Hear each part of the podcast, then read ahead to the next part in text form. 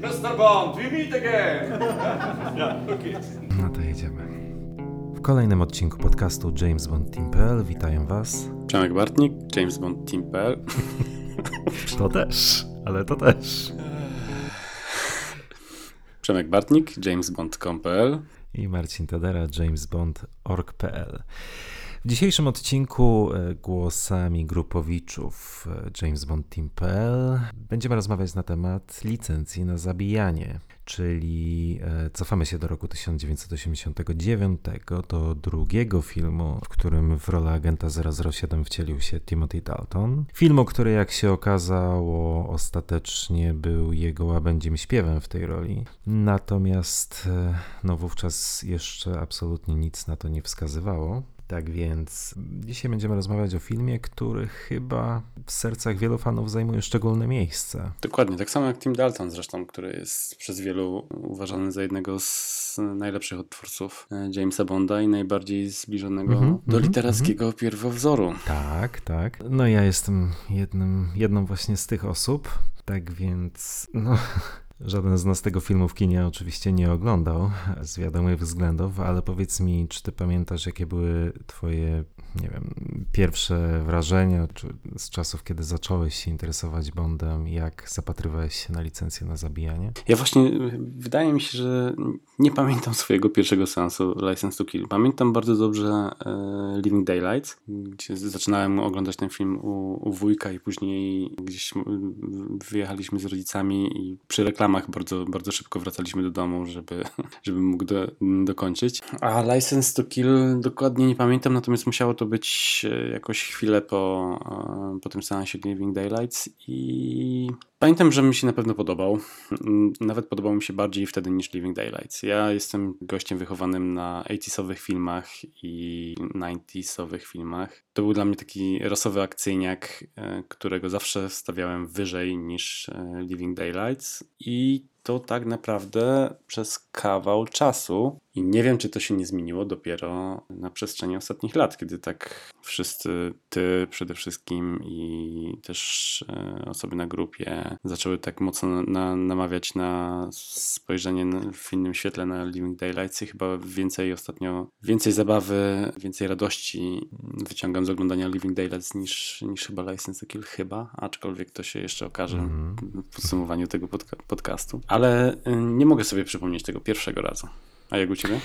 Znaczy, samego pierwszego razu to ja może też nie pamiętam, e, natomiast chodziło mi też o to, że ja w początkach mojej przygody z Jamesem Bondem licencję na zabijanie e, bardzo ceniłem. To był jeden z moich jeden z moich ulubionych filmów serii. Właśnie dlatego, że, że, że tam widziałem Bonda bliższego e, Flemingowi, Bonda takiego to, to było takie bardziej e, męskie kino. Widzieliśmy tam Bonda krwawiącego, oczywiście no, według dzisiejszych standardów, że Craiga, no to, to w zasadzie to... Żadna nowość niby teraz się wydaje. Żadna nowość i, i to było naprawdę bardzo delikatne, ale, ale jak na tamte czasy, no to, to mimo wszystko filmy Daltona, a zwłaszcza licencja na zabijanie, no mimo wszystko robiły wrażenie. Były takie mniej, znacznie mniej w nich było eskapizmu, który był bardziej charakterystyczny dla, dla ery Mura chociażby. Mm, to było poważniejsze kino, mm, mniej było mrugania okiem, mniej było żartów, mm-hmm. więcej było akcji, thrillera i, i, i to było super, tak? To było coś, co co mi jak najbardziej przypadało do gustu. I licencja na zabijanie, tak jak już mówiłem, przez wiele, wiele lat była w, w mojej ścisłej czołówce. I to też myślę jest kwestia ostatnich kilku lat, kiedy na ten film patrzę trochę inaczej. No, widzę jednak e, trochę więcej mankamentów ten film nie robi już takiego wrażenia na mnie jak kiedyś. E, aczkolwiek nie ukrywam, że przygotowując się do, do tego podcastu, no, jak zwykle odświeżyłem sobie e, film i oglądało mi się bardzo przyjemnie, bardzo przyjemnie. Tak, ja, ja też mam olbrzymi sentyment do, do tego filmu i to tak jak mówiłem, akcyjniak. No, to jest taki chyba najbardziej typowy akcyjniak lat 80. czy tam 90. spośród e, wszystkich filmów bondowych mm, w serii Bonda i nawet nie wiem, czy istnieje drugi, który można by tak porównać do, do tego klimatu lat 80. View to a Kill ma coś w sobie jeszcze z takich 80sowych e, fajnych klimatów, ale takich rasowych e, akcyjniaków najbardziej właśnie License to Kill przypomina tego typu filmy. No tak, no bo View to Kill było mimo wszystko tworzone w innych czasach. Jakby na to nie patrzeć, tak z punktu widzenia kinematografii, mhm, no tak. E, to były inne czasy. Czasy, nie wiem, zabójczej broni, szklanej pułapki, Rambo. Chociaż pierwszy Rambo to akurat mógł być 80 drugi rok, ale generalnie te, te, to kino, kino akcji, mhm. E, amerykańskie kino akcji dopiero w latach 80. zaczęło się tak iść w trochę innym kierunku. View to Kill e, miało w sobie wiele tego, tego eskapizmu, tego mrugania okiem, o którym przed chwilą mówiłem, natomiast e, no to mimo wszystko era Daltona tutaj bardzo dużo zmieniła. Tak więc, tak, Licencja na zabijanie jest filmem, który można lubić za bardzo wiele e, aspektów, no ale też ma mankamenty, obok których trudno jest tak do końca przejść obojętnie, ale to myślę, że... Zaraz je sobie wymienimy. Zwrócimy wymienimy. Pewnie, dokładnie na jedno i na drugie zapewne zwrócimy uwagę. No ale zaczyna się nieźle, bo Gun Barrel jest całkiem fajny. Tak, tylko chciałem tak tylko takich ciekawostek realizacyjnych jeszcze zacząć od tego, że pierwotnie w ogóle e, akcja miała się toczyć w Chinach. To było też dosyć ciekawe i tam nawet e, ekipa już chyba mm, dostała zaproszenie zresztą od rządu na rozpoznanie plenerowe, sprawdzenie lokacji. Mieli już chyba w scenariuszu nawet jakiś planowany wyścig po Wielkim Murze. Fabuła też miała się skupiać wokół jakiegoś barona na narkotykowego i o ile dobrze pamiętam, ten pierwszy skrypt miał bardzo przypominać klasyk Kurosawy, czyli Straż Przyboczną, gdzie fabuła toczy się wokół społeczności steroryzowanej przez dwa zwalczające się gangi pośród nich nasz James Bond bez, bez licencji. Natomiast z uwagi na to, że e, chiński rząd wymagał bardzo wielu zmian w scenariuszu, to w końcu ten pomysł nie, nie, nie doszedł do skutku. No i realizacja padła, co też nietypowe w sumie jak na serię, nie na Pinewood i europejskie jakieś e, lokacje, tylko na studio w Meksyku. A to też było chyba spowodowane tym cięciem budżetowym, który dostał License to Kill po Living Daylights, bo to było chyba 8 milionów dolarów mniej niż poprzedni film, co też było dosyć, dosyć ciekawe. Ale e, akurat te inspiracje Strażą Przyboczną Kurosawy mimo wszystko w tym filmie zostały. Dokładnie, dokładnie tak. Bo tak, bo przecież tam też e, samuraj e, Sanjuro, Sanjuro też rozgrywa przeciwników e, jakby mm, od wewnątrz tak, tej organizacji, zasiewając ziarno zwątpienia. Dokładnie. Mm, tak więc tutaj ta inspiracja pozostała, co akurat jest super. A jeśli chodzi o te powody przeniesienia zdjęć do Meksyku i do tamtejszych studiów mm -hmm. filmowych, no to też ostatnio właśnie, już przygotowując się do, do dzisiejszego podcastu, też właśnie rzuciło mi się to w oczy, bo tam powodów było trochę więcej, bo raz, że kinematografia w Anglii w tamtym czasie dość mocno kulała, jeśli chodzi też o wsparcie dla tej kinematografii. Kursy walut i, i drogi funt też sprawił, że, że realizacja filmu w Anglii była po prostu nie, nieopłacalna czy, czy przesadnie kosztowna. Tak więc to chyba jest pierwszy film o Bondzie, który w ogóle nie był kręcony w Anglii. Ale e, no też już uprzedzając fakty, te perturbacje i kłopoty finansowe, okrojony budżet, e, no jest, jest pewnym problemem w tym filmie i to niestety widać momentami mocno. No zgadza się.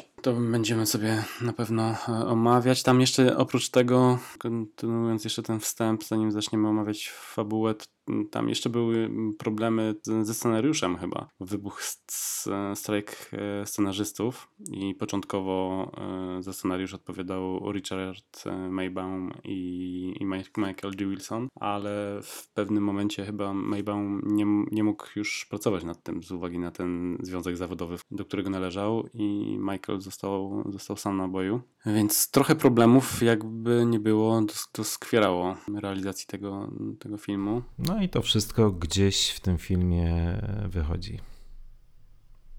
w mniejszym lub większym stopniu. jeszcze jedną z takich ciekawostek jest to, że John Barry miał wtedy, przechodził wtedy e, operację gardła bodajże i nie mógł e, robić muzyki do, do tego Bonda i dlatego trafiła ścieżka dźwiękowa w ręce Michaela Kamena, tak? Mhm. I również ze szkodą dla filmu.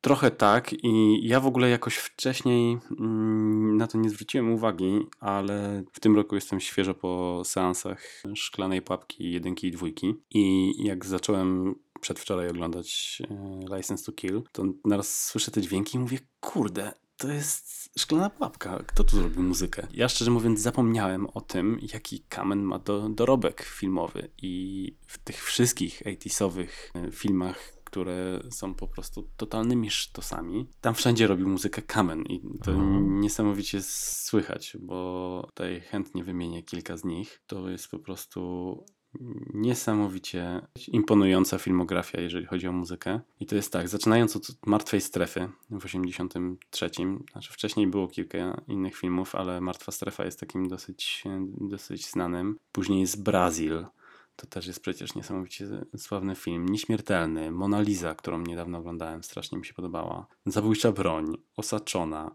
Zwariowana noc, to jest w ogóle jeden z moich ulubionych filmów takich z lat dziecięcych. Przygody opiekunki, która ma pod opiekę trójkę dzieciaków bodajże i taką małą dziewczynkę, która się przebiera za Tora i jakieś tam mm, ich perypetie. Świetny film. Ale dalej, Szklana Pułapka, e, Zabójcza broń, to już mówiłem. Zabójcza broń 2, Vicky Daiwo, Licencja na zabijanie, później Kula w łeb z Donem Johnsonem, Robin Hood, Książę Złodziei, Ostatni Scout, Hudson Hawk, Zabójcza broń 3, Trzej Muszkieterowie, Bohater Ostatniej Akcji, kolejny Tak. klasyk.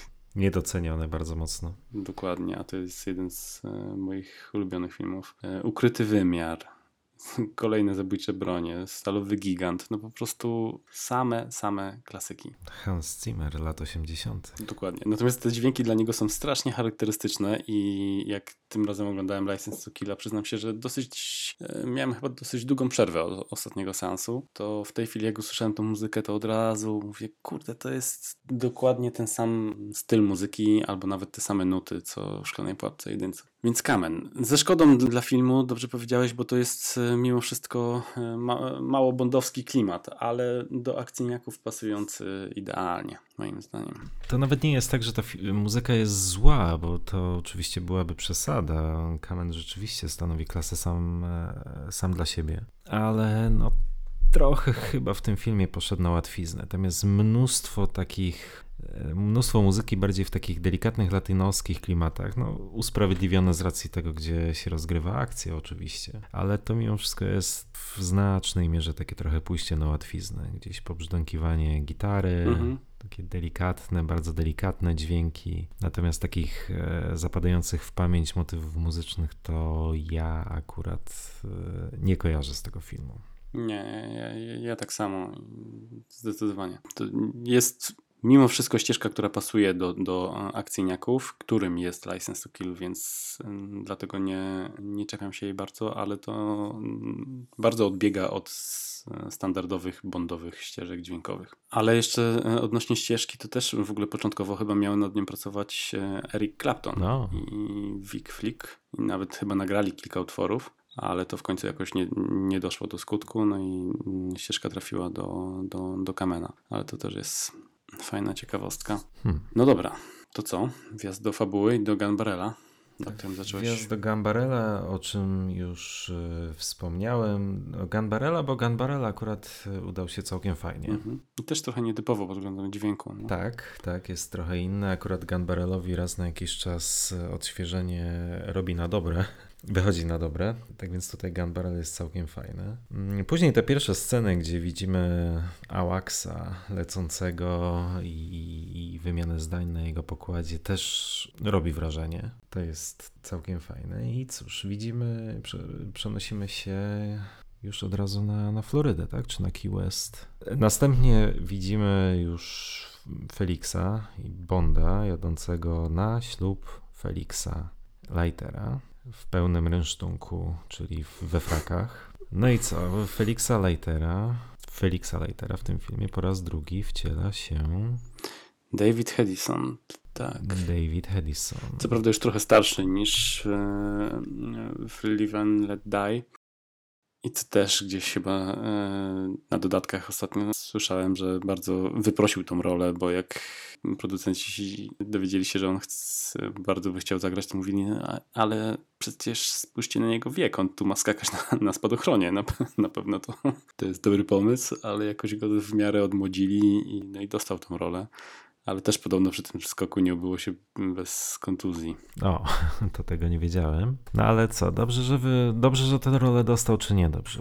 Dla tej ostatniej sceny świetne, świetne. Nie, szczerze mówiąc, Dla tej ostatniej roli świetne, natomiast e, nie, nie, nie, nie, nie. To jest e, błąd obsadowy. ja też nie przepadam za jego Felixem. Jeżeli chodzi jeszcze o Live and, Live and Let Die, to mm, tam w miarę go lubię. Tutaj nie do końca mi chyba pasuje, ale też nie, nie przeszkadza mi zbytnio. No. Nie przeszkadza, aczkolwiek ta e, różnica wieku jest tutaj już e, chyba zbyt duża. Chyba zbyt duża, bo mimo wszystko Felix gdzieś w tej świadomości widzów czy czytelników chyba raczej powinien być mniej więcej w stylu wieku Bonda. mniej więcej w wieku, Mhm. w wieku Bonda, natomiast tutaj ta różnica jest bardzo mocno widoczna. Tym bardziej, że tutaj jak David Hedison biega z y, tym swoim, nie wiem co on tam ma, M14 czy M16, w tym fraku wygląda naprawdę jakby mu nigdy nie, nie robili żadnego przeszkolenia z tym, jak trzymać broń, jak biegać i dosyć kuriozalnie to wygląda. No masz rację, no. Mogli wybrać kogoś innego. E, Tak więc ja rozumiem, no, zakładam, że rozumiem intencję, czyli e, połączenie R dwóch aktorów, nawiązanie do przeszłości, no okej, ale jest to o tyle jeszcze dziwniejsze, że przecież dwa lata wcześniej w, w obliczu śmierci to John Terry wcielił się w Felixa Leitera. Też szału nie było. No ale też, umówmy się, miał tam raptem jedną scenę na krzyż, Mhm. więc tutaj właściwie ten, ten, ten zmiana, zmiana aktora raczej się nie broni. Nie ma żadnej wartości dodanej.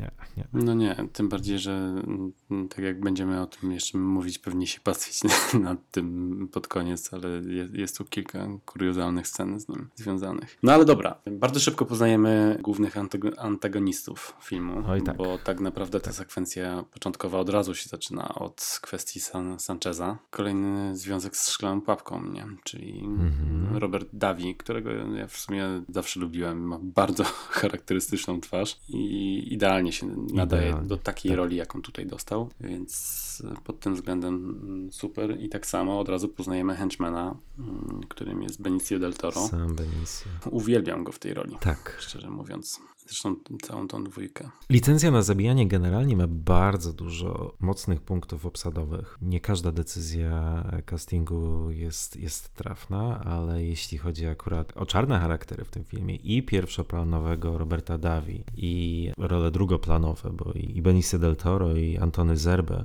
mm, chociażby, no to są naprawdę bardzo mocne punkty tego filmu. Zgadza się. Sanchez pojawia się na, na tej wyspie Na po to, żeby dokładnie na Bahamach, po to, żeby wyśledzić swoją kochankę, czyli e, Lup, Lupi, Lup, Lupe, Lup. Lupi. Lupi. Lupe Lamora. Lamora? Lamora? Okej, niech będzie Lupe. Mhm. Talisa Soto. Ja może o niej tak będę mówił w sumie najbardziej mi i prawdziwe nazwisko utkwiło w głowie od zawsze. Daje jej nauczkę bardzo, mm, bardzo mocną. Mhm. I to też od razu mm, na wstępie już jest pewien sposób ten dosyć mocny jak na Bonda, nie? Tutaj tak, taka chłosta od razu. Mhm, mhm. No chłosta to, z jednej, to jest jedno, drugie to, co robią z, z jej kochankiem. Dokładnie. No, tak więc... Daje jej jego serce. Mhm, daje jego serce dosłownie. Fajny pomysł, bo tutaj właściwie no w zasadzie nie mija kilka minut, czy mija raptem kilka minut filmu, a my już mamy w głowie obraz czarnego charakteru. Mhm. Wiemy już czego się po nim spodziewać, wiemy jakiego to jest rodzaju postać i w sumie dość prostymi środkami, chociaż drastycznymi, ale prostymi środkami e, udaje się bardzo fajnie tą postać zarysować. Dokładnie. Nie wiem, czy teraz wszystko będę porównywał do Safina, ale Też mi to przeszło przez myśl. diametralnie różnie od Safina e, kilku dosłownie ujęciach kamery już się y, boimy y, Roberta Davi i wiemy, że to jest prawdziwy czarny charakter, a nie. Mhm. Ale w podcaście o Nie czas umierać wspomniałeś, że brakowało Safinowi takiej, chociaż takiej jednej sceny, w której widzimy jego, widzielibyśmy jego demoniczną naturę. No i Dokładnie. sceny dokładnie takie jak ta, gdzie, no tak jak już przed chwilą powiedziałem, my już w tej chwili o Sanchezie wiemy wszystko, co powinniśmy wiedzieć. Mhm. Później jest ta akcja. To jest od razu na samym wstępie tego filmu. To jest coś, co trochę mi przeszkadza w e, License to Kill. To, że e, tutaj takie te mocne momenty i czasami fajna, fajna akcja bardzo często się przeplata się z takimi czasami błahymi rozwiązaniami. Bo tutaj Sanchez wyskakuje z tego, z tego samochodu w drodze na, na lotnisko, gdzieś się tam chowa w krzakach i mm -hmm. w mhm. tak super prosty sposób nabierają ten oddział składający się z Jamesa Felixa i dwóch, i dwóch. Więc to jest trochę taka niby film akcji, ale porównując to do takiej, nie wiem, szklanej pułapki, to taka z, zabawa chłop, chłopaków z, z karabinami na, na podwórku. I tutaj zabawa w kotka i myszkę i Sanchez super prosto ich oszukuje, wsiada do e, jakiejś awionetki i, i zaczyna uciekać. Tak, tak, absolutnie się z tobą zgadzam, e, ale sama też ta, ta operacja schwytania Sancheza zakładam, że to jest efekt właśnie tych problemów budżetowych czy problemów finansowych. No bo trudno mi sobie wyobrazić, żeby tak doświadczony reżyser jak John Glenn świadomie zobrazował to, że tak jak powiedzieliśmy, w akcji bierze udział Felix, no Bond na doczepkę, mm -hmm. obserwator. obserwator, dwóch agentów DEA i to jest cały, ca, cały oddział, który miał schwytać jednego z najgroźniejszych baronów narkotykowych, który ścigany był od lat. No, to po prostu wygląda głupio. No, nazywajmy rzeczy po imieniu. To wygląda po prostu głupio i, i myślę, że to faktycznie jest przez przez cięcie? Cięcie, no bo takie niedbalstwo. Ja rozumiem, że to lata 80., okej, okay, wtedy też to się wszystko trochę rządziło innymi prawami. No ale to się nie broni już dzisiaj, z dzisiejszej, z perspektywy dzisiejszej, e, czy dzisiejszego widza. Hmm. No wygląda to słabo. Wygląda to bardzo słabo.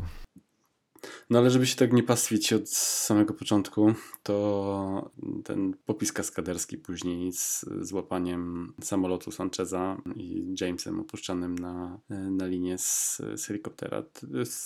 To, ja cały czas lubię ten pomysł i bardzo fajnie jest to zrealizowane, bo ja uwielbiam te popisy kaskaderskie w, w starych Bondach. Zresztą w nowych też oczywiście jak najbardziej cały czas się starają, żeby to wszystko wyglądało realnie, ale tutaj no świetnie to wygląda i tym bardziej, że to faktycznie robili na wysokości, jeżeli chodzi o te zdjęcia z, z, z kaskaderem, gdzie rzeczywiście się opuszczał na tej linie na ogon samolotu. To jest tak. wow. A Timothy Dalton też bardzo fajnie w tych dokrętkach, gdzie już na niższej wysokości był opuszczany na, na linię, to, to też jakby nie, nie było, wymagało od niego i odwagi, i, i fizycznego przygotowania. Tam też chyba gdzieś e, wśród dodatków e, na Blu-rayu jest taka anegdota, jak Kabi Broccoli przyjechał na, na plan akurat w momencie, kiedy Dalton wisiał na tej linie i tylko wysiadł z samochodu i zaczął krzyczeć, co wy kurwa robicie? Do kaskadera, za co ci płacę, to ty tam powinieneś być, co będzie jak mu się coś stanie.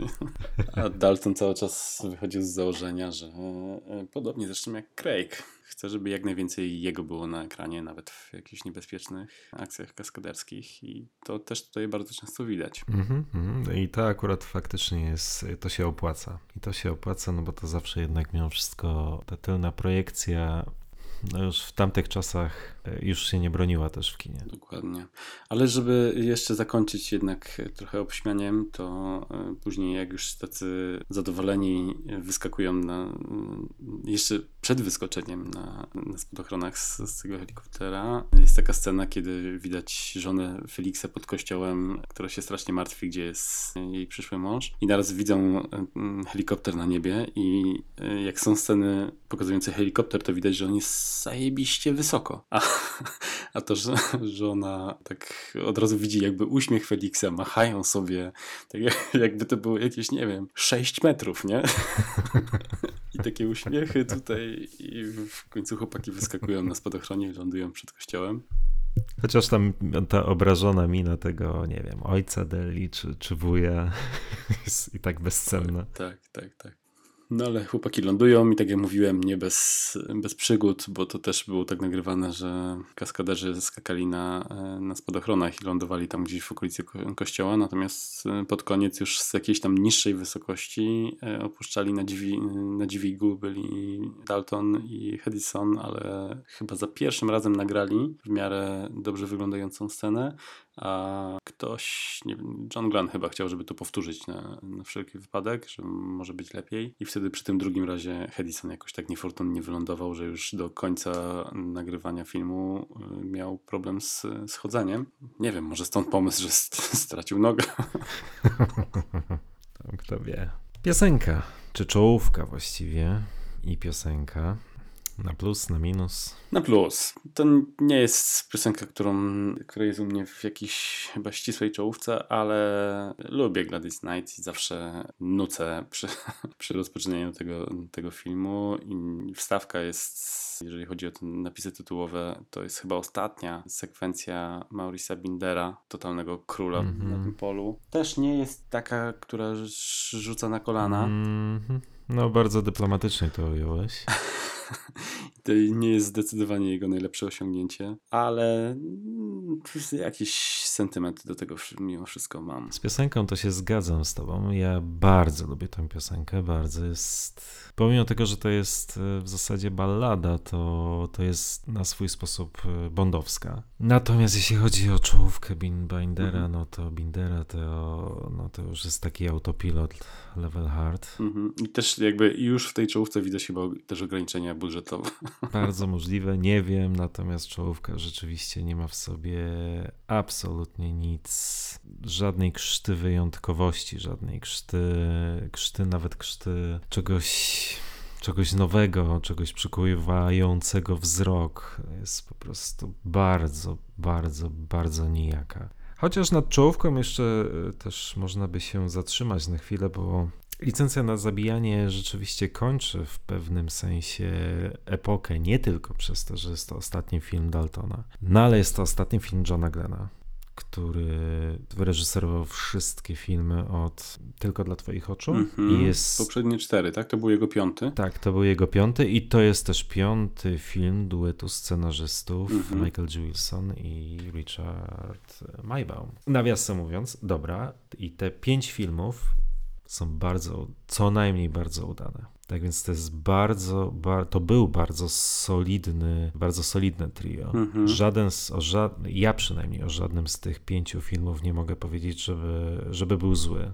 Wszystkie na swój sposób co najmniej lubię. I zwłaszcza też cenię sobie, zawsze ceniłem sobie scenariusze Wilsona i Maybauma, bo oni nigdy nie szli tak do końca na łatwiznę. Te scenariusze zawsze były, to nie były takie proste filmy dla, nie wiem, pokazania akcji, dla samej akcji. Widać było, że, że, że panowie solidnie pracowali nad, nad scenariuszami. Oczywiście no, były tam teksty lepsze, były teksty gorsze, ok.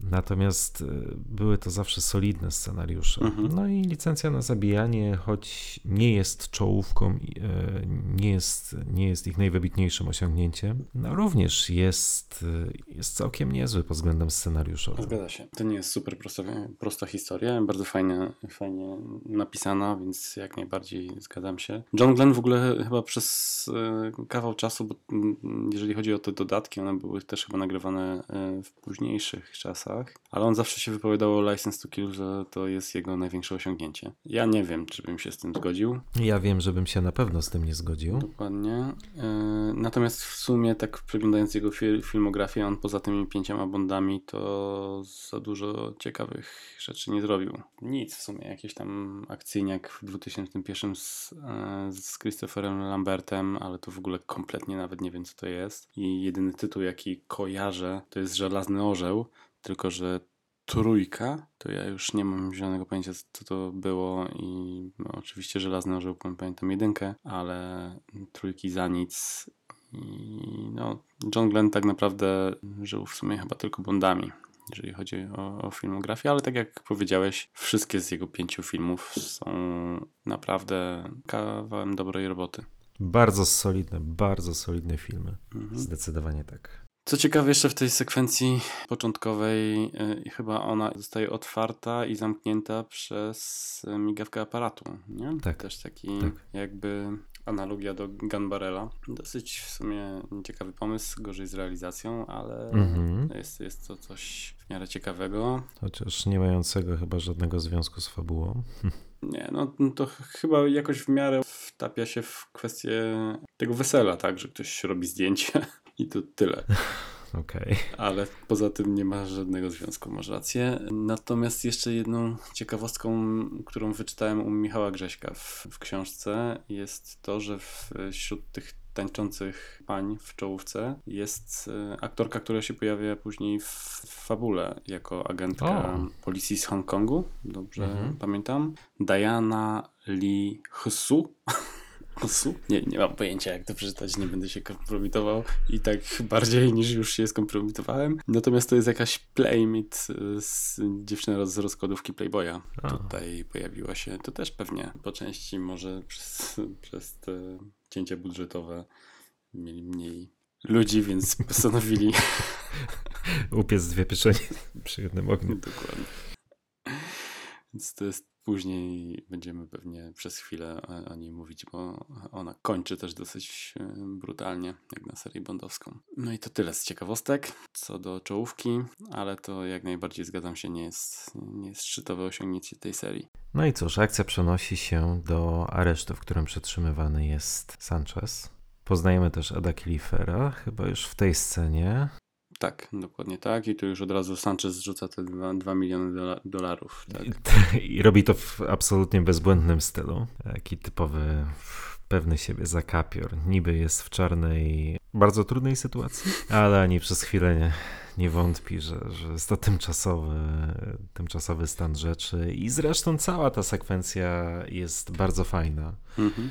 Mm, i tego, i tej rozmowy z Kiliferem, tej jego udawanej nerwowej reakcji na, na tę bezczelność Sancheza. I później, kiedy, kiedy jest transportowany przez ten słynny most, tak, łączący Siedmiomilowy Miami most, tak. Mhm. Mhm. Bardzo efektowny jest, bardzo efektowna jest scena jego ucieczki, czy odbicia.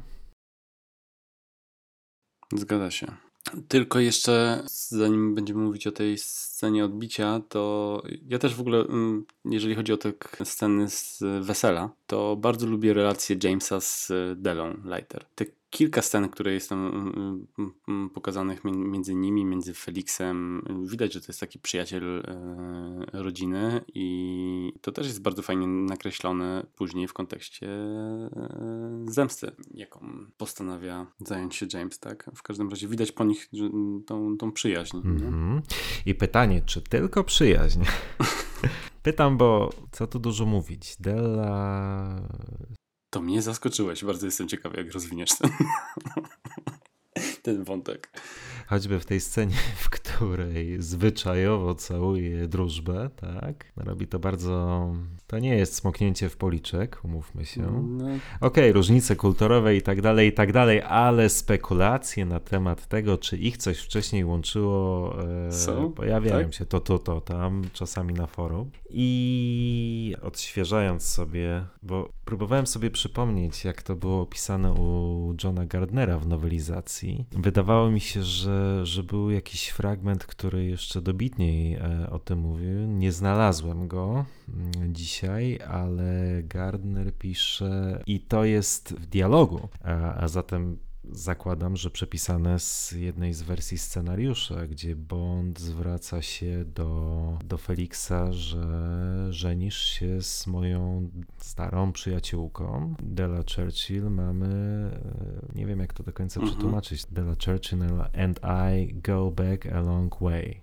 So beware. Tak więc Bond i Della. I w innym też miejscu chyba jeszcze e, Bond wspomina o tym, że dawno nie widział Delli tak szczęśliwej, coś w tym stylu. Tak więc pytanie, czy Jamesa i Delle coś łączyło, nim połączyło Delle i Felixa, wcale nie jest takie bezzasadne i myślę, że mm, następnym razem, jak ten film będziesz oglądał, to ten całus wydać się zupełnie e, już nie tak nie, do końca niewinny, jak do tej pory. Rozumiem. Mam taką mam, mam przyjaciółkę, którą całuję w usta na e, pożegnanie i przy, przywitanie i to jest żona mojego najlepszego przyjaciela. Ale tam nie ma żadnego podtekstu seksualnego, więc ja nigdy nie odebrałem. Chyba. A teraz będę musiał uważać nawet przy swojej przyjaciółce. Dzięki, Marcin. No, być może tak się robi w Ameryce. Chociaż e, kiedyś. E, no, wielkopolskim zwyczajem coś takiego na pewno nie jest. Ale tak na poważnie mówiąc, e, kiedyś też na forum Commander Bond net było to poruszane i tam chyba też Amerykanie się wypowiadali, że to raczej nie jest zwyczaj, żeby aż tak ostentacyjnie i uczuciowo panna młoda z drużbą. Mm-hmm. Tym bardziej. No, tym bardziej, jeżeli drużbą jest James Bond, który w poprzednich odcinkach w postaci Rogera Mura e, tam. Jakby to był Roger Moore, to by od razu było wiadomo. to też prawda, to też prawda. No ale tak czy siak, z samego filmu to nie wynika wprost. Tym bardziej, że Della nie wie, czy nie zna przeszłości Bonda, o czym też pewnie za chwilę będziemy rozmawiali. Tego tekstu akurat w nowelizacji Johna mhm. Gardnera nie ma tego nawiązania do Tracy. Tak więc w filmie jest to mniej czytelne, ale powieść, a co za tym idzie, któraś z wcześniejszych wersji scenariusza, no wyraźnie sugerowała, że jednak, nawet nie sugerowała, tylko mówiła wprost, że Bond i Della no, są co najmniej dawnymi przyjaciółmi. Mhm. Okej, okay. spoko. To wesele jest e, cały czas jakoś. E, tym razem, jak oglądałem License to Kill, to trochę narzekałem na montaż, bo tutaj e, wesele jest non-stop przeplatane tym przesłuchaniem, przesłuchaniem Sancheza i transportem Sancheza. Jakby to wszystko działo się tak jakby w trakcie wesela i nawet na tym weselu pojawia się też ten brudny glina, tak? Kilfer. I to mhm. tak jakby trochę mi nie pasuje, że to wszystko się dzieje w tych kilku godzinach. Ale no okej, okay, może wyrwał się na chwilę złożyć życzenia i klepnąć Bonda w ramię. Zresztą uwielbiam, to jest, uwielbiam ten moment, jak poznają się z Bondem i, go klepie i Dalton widać, że Bond w sensie już, już za nim nie przepada od tego pierwszego klepnięcia i zresztą pokazuje to, tak znacząco patrzy na, na Felixa, bardzo lubię tę scenę. Ale rzeczywiście w tym filmie montaż jest bardzo no, szybki, to jest może złe słowo, ale jak na serię bondowską w tym filmie dużo się dzieje. E, przez niemal cały film, czy przez znaczną część tego filmu, bardzo wiele scen jest, się ze sobą przeplata. To nie jest taki spokojny rytm, gdzie podążamy wyłącznie za Bondem, jak w klasykach tej serii, tylko tutaj ten montaż jest już bardziej rzeczywiście bliższy czasom współczesnym, ewidentnie bliższy czasom współczesnym. Mhm. I tak jak słusznie wspomniałeś, choćby ta jedna, jedna scena wesela jest wielokrotnie przeplatana innymi scenami. No fajnie, no dzięki temu ten film mimo wszystko ogląda się całkiem przyjemnie. Cokolwiek o nim nie mówić, na pewno nie jest to film, który potrafi nużyć. Nie, nie, zdecydowanie. Tu akcja jest świetnie rozłożona i zdecydowanie widz się nie nudzi. Może też faktycznie zasługą jest też montaż, tak jak, jak teraz wspomniałeś. Natomiast e, teraz przy tym weselu jakoś zaczęło mi się wydawać, że tu jednak za dużo się trochę dzieje i może zbyt szybkie są te przeskoki między jedną a drugą akcją, bo tutaj za chwilę też poznajemy zresztą już Pam, na razie jeszcze bez nazwiska, więc powiedzmy o niej Pam, o czym ja zapomniałem ostatnio na, na grupie i jako ekspert ktoś powiedziałem gdzie tam Pam dopiero jest w barze. Więc tak tutaj na weselu od razu, od razu możemy zobaczyć Carrie Lowell. Ale myślę, że e, do jej postaci przejdziemy trochę później mimo wszystko. Nie? Tak, tak, jasne, jasne, jasne. No i co? I dalej znowu e, jeszcze jest chyba kwestia przekazania prezentu mm, Jamesowi. James dostaje zapalniczkę od Deli i Felixa, e, a później mamy mm, cięcie już na ucieczkę -hmm. Sancheza, nie? Kiedy furgonetka z... No jest jeszcze ta oczywiście wzmianka niedopowiedziana wprawdzie do końca, ale, ale no, nawiązanie do śmierci Tracy, co zawsze jest ważne w filmach o Bondzie. Mhm. Tylko to też jest właśnie chwilę później i to, to też dlatego mi to przeszkadza, bo to jest tak, że bo to jest już wieczorem, nie? Jak on odchodzi już, nikogo nie ma z gości, jest już noc, oni są nadal w, w garniturach i, i w sukni ślubnej, przynajmniej Felix i, i Dela i to się dzieje już jakby po ucieczce Sancheza, Mhm. więc mieliśmy przerwę, ucieczka, za chwilę znowu wcześniej tą akcję zapalniczką, później ucieczka e, Sancheza efektowna, o, o której mówiliśmy i zresztą chyba z tego samego mostu spadają do wody, nie? Z tego słynnego siedmiomilowego mostu, który jest na samym początku w scenie, kiedy Felix z Jamesem jedzie samochodem. Ucieczka, znowu później jest cięcie i pokazane wesele Felixa, więc to się wszystko dzieje w, w czasie wesela. James odjeżdża na, na lotnisko, nie? Mhm. I, Tak. i, I wtedy właśnie przed odjazdem jest ten tekst, o którym mówisz, czyli o rzucanie podwiązki i uwaga Feliksa, że on był kiedyś żonaty, nie? Tak. Więc mamy kolejne. Tak, bo Della wspomina, e, że, że zwyczaj jest taki, że następna osoba, która złapie, osoba, która złapie tą podwiązkę, to następna stanie na ślubnym kobiercu. Bond łapie ją, ale wcześniej jakby zarzekając się, że nie, nie, co też jest w sumie ciekawe. Wykluczając jakby, czy nie przyjmując Mhm, mhm. tego, że, że mógłby jeszcze raz się ożenić. Albo po prostu nie chciał o tym nie chciał kontynuować tego tematu, ale jest to mimo wszystko sympatyczne nawiązanie, fajne, ważne, bo o czym rozmawialiśmy ostatnio, e, no, pokazuje ciągłość bohatera, Mhm. pomimo zmieniających się aktorów, zmiany aktorów, że to cały czas jest ta sama postać. Dokładnie. A tutaj, mm, tak jak zresz- zresztą wcześniej mówiłeś o samym Hedisonie, jego Felix Leiter jest nawiązaniem do Live and Let Die, a ten tekst tutaj do kwestii z, w tajnej służbie jej królewskiej mości. I później kontynuując ten e, dziwny montaż, to też już zanim James dojedzie na to lotnisko, bo James w ogóle rano chyba dojeżdża. Na, Mhm, na on chyba z wesela, tak, on z wesela jedzie do hotelu. Tak też wynika z tej nowelizacji, o której, do której e, ciągle nawiązuje. Mm, Nawiasem mówiąc, w nowelizacji Mhm. opuszcza wesele w towarzystwie jednej z pań poznanych na weselu. No, w filmie, e, w filmie już jest trochę inaczej. Mhm. Ale mm, może nie ma tego złego, bo, bo jak już mówiłem w książce, w powieści nie ma tego nawiązania do Tracy, a tutaj być może rzeczywiście byłoby to niestosowne, gdyby u boku miał kobietę i, I łapał podwiązkę. i jednocześnie nawiązywał, tak, tak, tak, to, to, to z dwojga złego wersja filmowa jest zdecydowanie, zdecydowanie lepsza. Mhm. No ale w domu Feliksa i Deli, zresztą to właśnie chyba zaraz po pożegnaniu Bonda, wizytę składa im Dario, Benicio del Toro.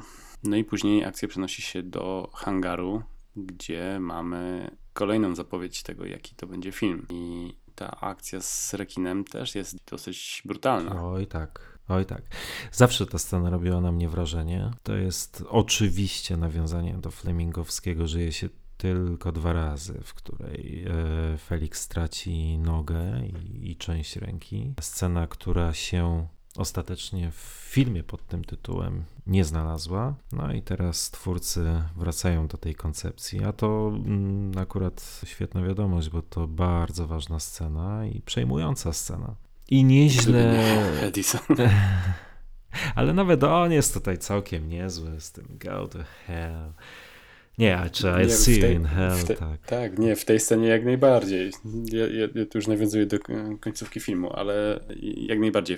Ta scena cała jest e, świetna i w jego wykonaniu też. Mhm. Bardzo dobrze zrobiona. Mhm, tak, jest bardzo dobrze zrobiona. E, wygląda dość autentycznie. Wydaje mi się, że gdzieś czytałem, że tam jakieś jednonogi. Tak, właśnie to chciałem powiedzieć, że to dlatego autentycznie wygląda, bo specjalnie zatrudnili gościa, który nie miał lewej nogi i zrobili prote protezę mm, i po to, żeby to wyglądało tak bardzo realistycznie. No i faktycznie wygląda, nie? A, czyli dobrze zrozumiałem, okej.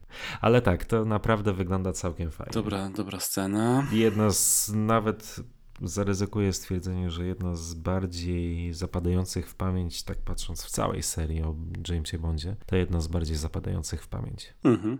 Jeszcze pewnie nieraz będziemy o tym mówić, ale na początku mówiłeś coś takiego, że, mm, że w tej chwili ta, ta brutalność nie robi takiego wrażenia, ale nawet w kontekście chyba późniejszych y, Bondów, to i tak uważam, że License to Kill jest chyba najbrutalniejszym ze wszystkich. I porównując nawet do ery Craiga, to nadal tutaj chyba są najbardziej drastyczne te, te sceny. Jeszcze kilka będzie takich przykładów. To znaczy tak, na pewno jest to najbrutalniejszy Bond do tego momentu. Zresztą chyba pierwszy, poprawnie jeśli się nie mylę, który miał kategorię wiekową e, od 15 lat. Mhm, które de facto później pogrzebała. Co między innymi go pogrzeba, pogrzebało. Miałem na myśli to, że mm, również, że no, przemoc w sferze Craiga e, pokazana była zdecydowanie bardziej obrazowo i dosadnie niż, niż we wcześniejszych filmach. Realistyczniej na pewno. Na pewno realistyczniej, dokładnie. Natomiast w tamtym czasie no, było to coś, coś naprawdę mocnego. Mhm. Tak, nie, zdecydowanie. I jeżeli chodzi o, o, o, te bójki, tak, jak najbardziej, to też uważam, że o wiele bardziej brutalnie są pokazane w, na przykład w Casino Royale czy w całej serii Craiga, ale jeżeli chodzi o same te takie drastyczne sceny, nie? typu właśnie oderwanie nogi czy wybuch czaszki, no to czegoś takiego później już nie, nie, nie powtórzyli. No tak, tak. No ale co, później właśnie na, na lotnisku James Bond e, dowiaduje się, że jakiś baron narkotykowy uciekł, więc momentalnie cofa się z lotniska i wraca do, do Felixa, gdzie odnajduje Dele. Jakoś, nie wiem, zawsze trochę mnie śmieszy ten moment, jak e, w sposób, w jaki on krzyczy Dela! Mhm.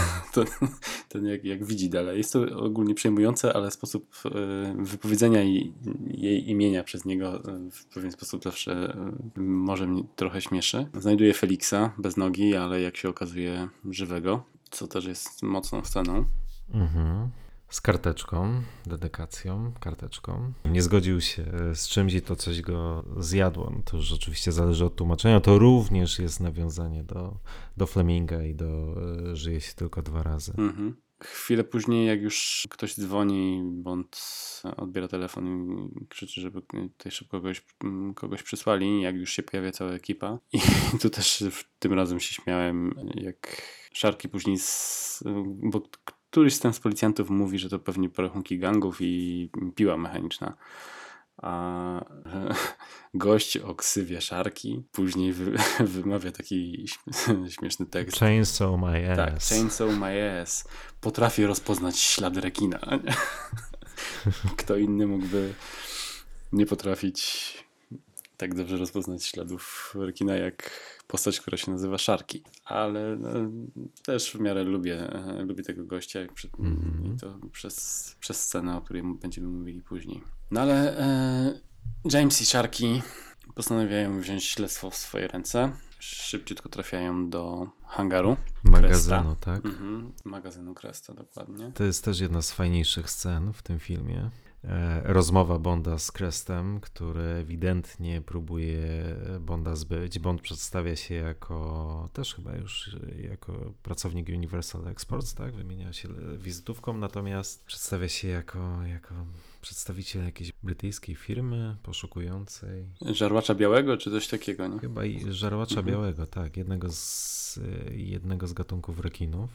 Crest ewidentnie próbuje się go pozbyć.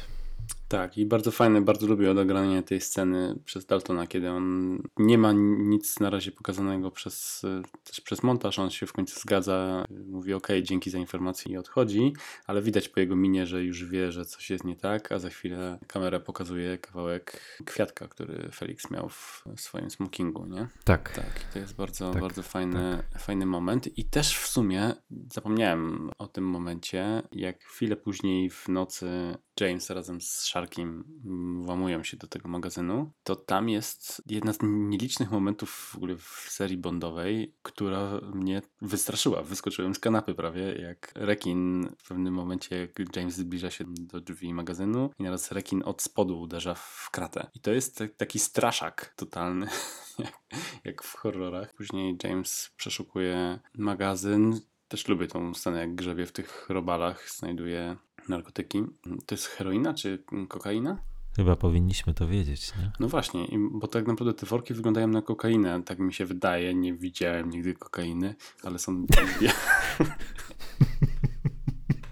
czysto białe, a heroina zaz- zazwyczaj taka trochę brudnawa, nie? Ale gdzieś później wydaje Ale chyba mówią o mówią heroinie. o heroinie, no. Mhm. No nieważne, nie będę się tutaj trzepiał.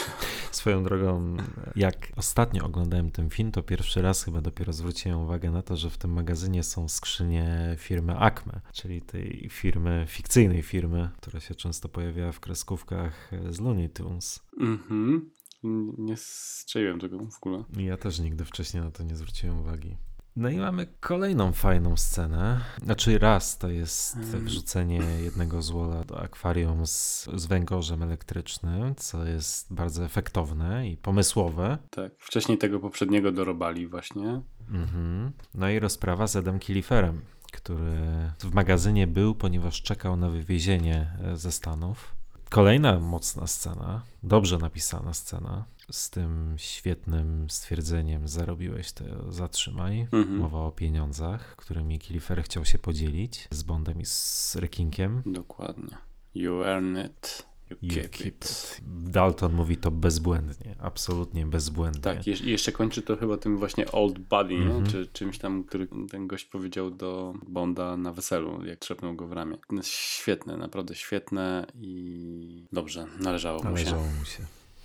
Jak najbardziej. I kolejna mocna scena, tak jak powiedziałeś. Yy, A odnośnie Szarkiego jeszcze, to też zawsze mam takie skojarzenia z nim i Quorelem. Chyba nieprzypadkowa. Na pewno nieprzypadkowa. Tak, tak, jak najbardziej, ja też. Bardziej później, jak oni wracają do tego portu chyba i przy tych łódkach yy, gadają na tle łódek i, i portu i Szarki od razu przypomina Quorela Juniora może nawet bardziej. Ale no, ten typ postaci No raz typ postaci, to Mm. znaczy to jest No i co, i później, e, Sacrificial Lamp, ten baranek ofiarny, czyli archetyp, jeden z archetypów bondowskiej postaci. Postaci, która się przewija przez bondowską serię, czyli Tak jest. postaci, które pomaga Bondowi, a w konsekwencji no, traci życie. Warto też wspomnieć, że, że Frank McRae w zeszłym roku, chyba w zeszłym roku zmarł. No dobra, ale nie wiem, czy o scenie w magazynie jeszcze masz coś do powiedzenia. Nie, nie, nie, nie. Czy przechodzimy do kolejnej e,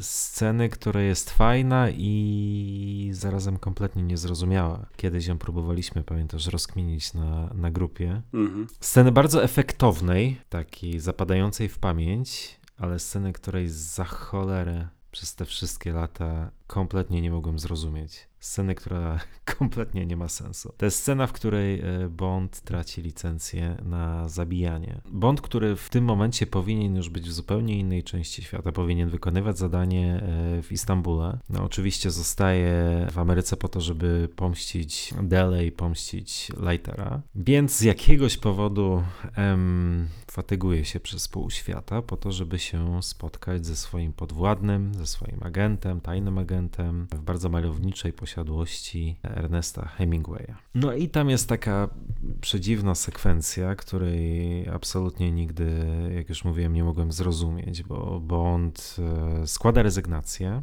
po tym, kiedy M oznajmia mu, że oczekuje, że stawi się w Istambule i wykona tam zadanie obiektywnie i na chłodno, to Bond składa rezygnację. M początkowo tej rezygnacji, czy zbywa go twierdzeniem, że, nie jesteśmy country clubem, no ale ostatecznie tę rezygnację przyjmuje, przypomina Bondowi, że nadal obowiązuje go ustawa o ochronie informacji niejawnych, że ma zdać broń. Bond sięga po broń, no i tutaj następuje taka przedziwna sekwencja zdarzeń, tak? bo jeden z ochroniarzy M również zaczyna sięgać po swoją broń, co jeszcze jestem w stanie zrozumieć. Bond traktuje go kopniakiem, co jeszcze też jestem w stanie zrozumieć, bo pewnie obawia się, być może obawia się, że zostanie zatrzymany, nie wiem, trudno powiedzieć. I na to zaczyna strzelać e, snajper, który również osłania M z, z oddali.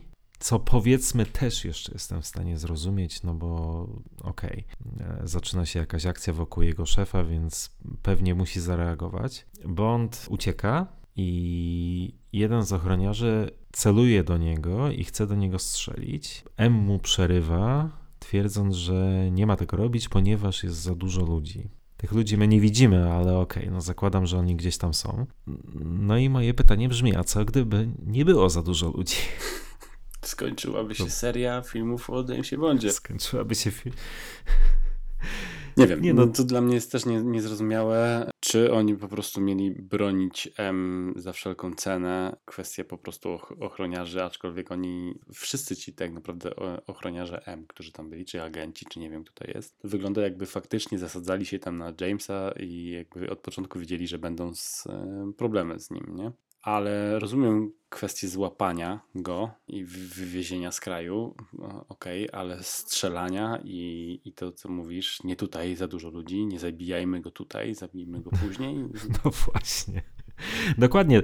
Ta, tutaj ta, oczywiście ta cała akcja eskaluje e, bardzo mocno, ale do pewnego momentu jeszcze jestem w stanie sobie to w głowie poukładać, ale tej końcówki absolutnie nie. Mhm. Mm, to jest zachowanie Ibonda i M jest tak bardzo rażące, w sensie jest tak niezgodne z tymi postaciami kompletnie niezrozumiałe. Bardzo efektowna mm. scena, jak już mówiłem.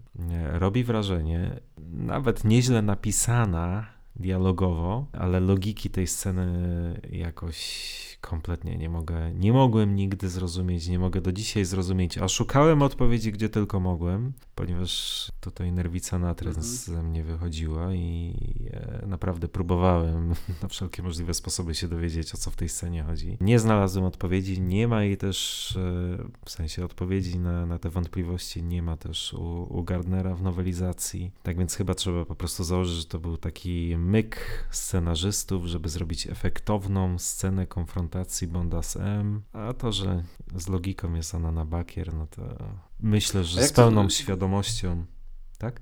Jak to zostało rozwiązane u Gardnera? W ogóle jest, jest ta, taki sam dialog? Scena jest, ale dialog mniej więcej też z tego co pamiętam jest, natomiast też nie ma wyjaśnienia, dlaczego tak, a nie inaczej się dzieje. Mhm. No Skąd ta reakcja, no i ta chęć i to powstrzymanie, że nie, bo za dużo ludzi. Na szczęście nie jest, znaczy na szczęście, nieszczęście nie jest to ostatni tekst, bo jeszcze e, Robert Brown rzuca Bóg z tobą, komandorze. A, tak. Co też jest na szczęście i nieszczęście, dlatego że okej, okay, przynajmniej wiemy, że M jest nadal w jakiś sposób po stronie e, Jamesa, e, za Jamesem, nie wiem jak to nazwać, ale mówi to chwilę pod tym, jak do niego strzelają i, i wypowiada tą kwestię właśnie dziwną, nie tutaj, bo za dużo ludzi. No ale nie rozwiążemy tego chyba. Co prawda u nas na grupie, jak pisaliśmy o tym, to nie wszyscy patrzyli na to aż tak negatywnie jak my, nie? Wiem, oczywiście. Ta scena może się podobać, bo ona jest bardzo emocjonująca. Tylko ta końcówka, zwłaszcza ta końcówka jest przedziwna, przedziwna. Może kiedyś jeszcze będziemy mieli okazję porozmawiać z Michaelem Wilsonem. Tego zapytamy. Michael Wilson wydaje mi się, że już jest w takim stanie, że on ledwo co pamięta. Może nie pamiętać. No niestety tak. Ja myślę zresztą, że to był chyba jego ostatni film, w produkcji którego był czynnie zaangażowany.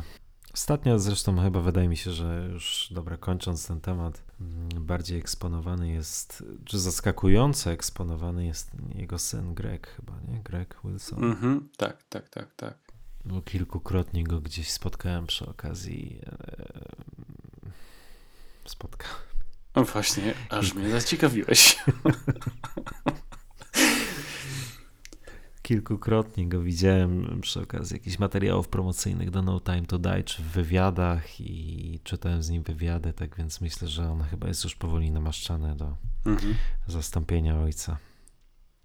No ale okej. Okay. Kolejna scena na Wave Crestie, czyli jachcie Miltona Cresta. Crest jest również postacią wyjętą z Fleminga, z opowiadania Specja o Hildenbranda. Bardzo fajnego zresztą opowiadania, bardzo nietypowego opowiadania, w którym Bond się angażuje, e, jakby to powiedzieć, w nieudaną relację małżeńską. Tak więc tam się pojawia postać Miltona Cresta, również bardzo antypatyczna, bardzo niemiła postać która również, jeśli mnie pamięć nie myli, traktuje swoją żonę biczem zrobionym z e, ogona płaszczki, mm-hmm. czyli tym samym, czym e, w tej początkowej scenie Sanchez e, karze lupę, lupi.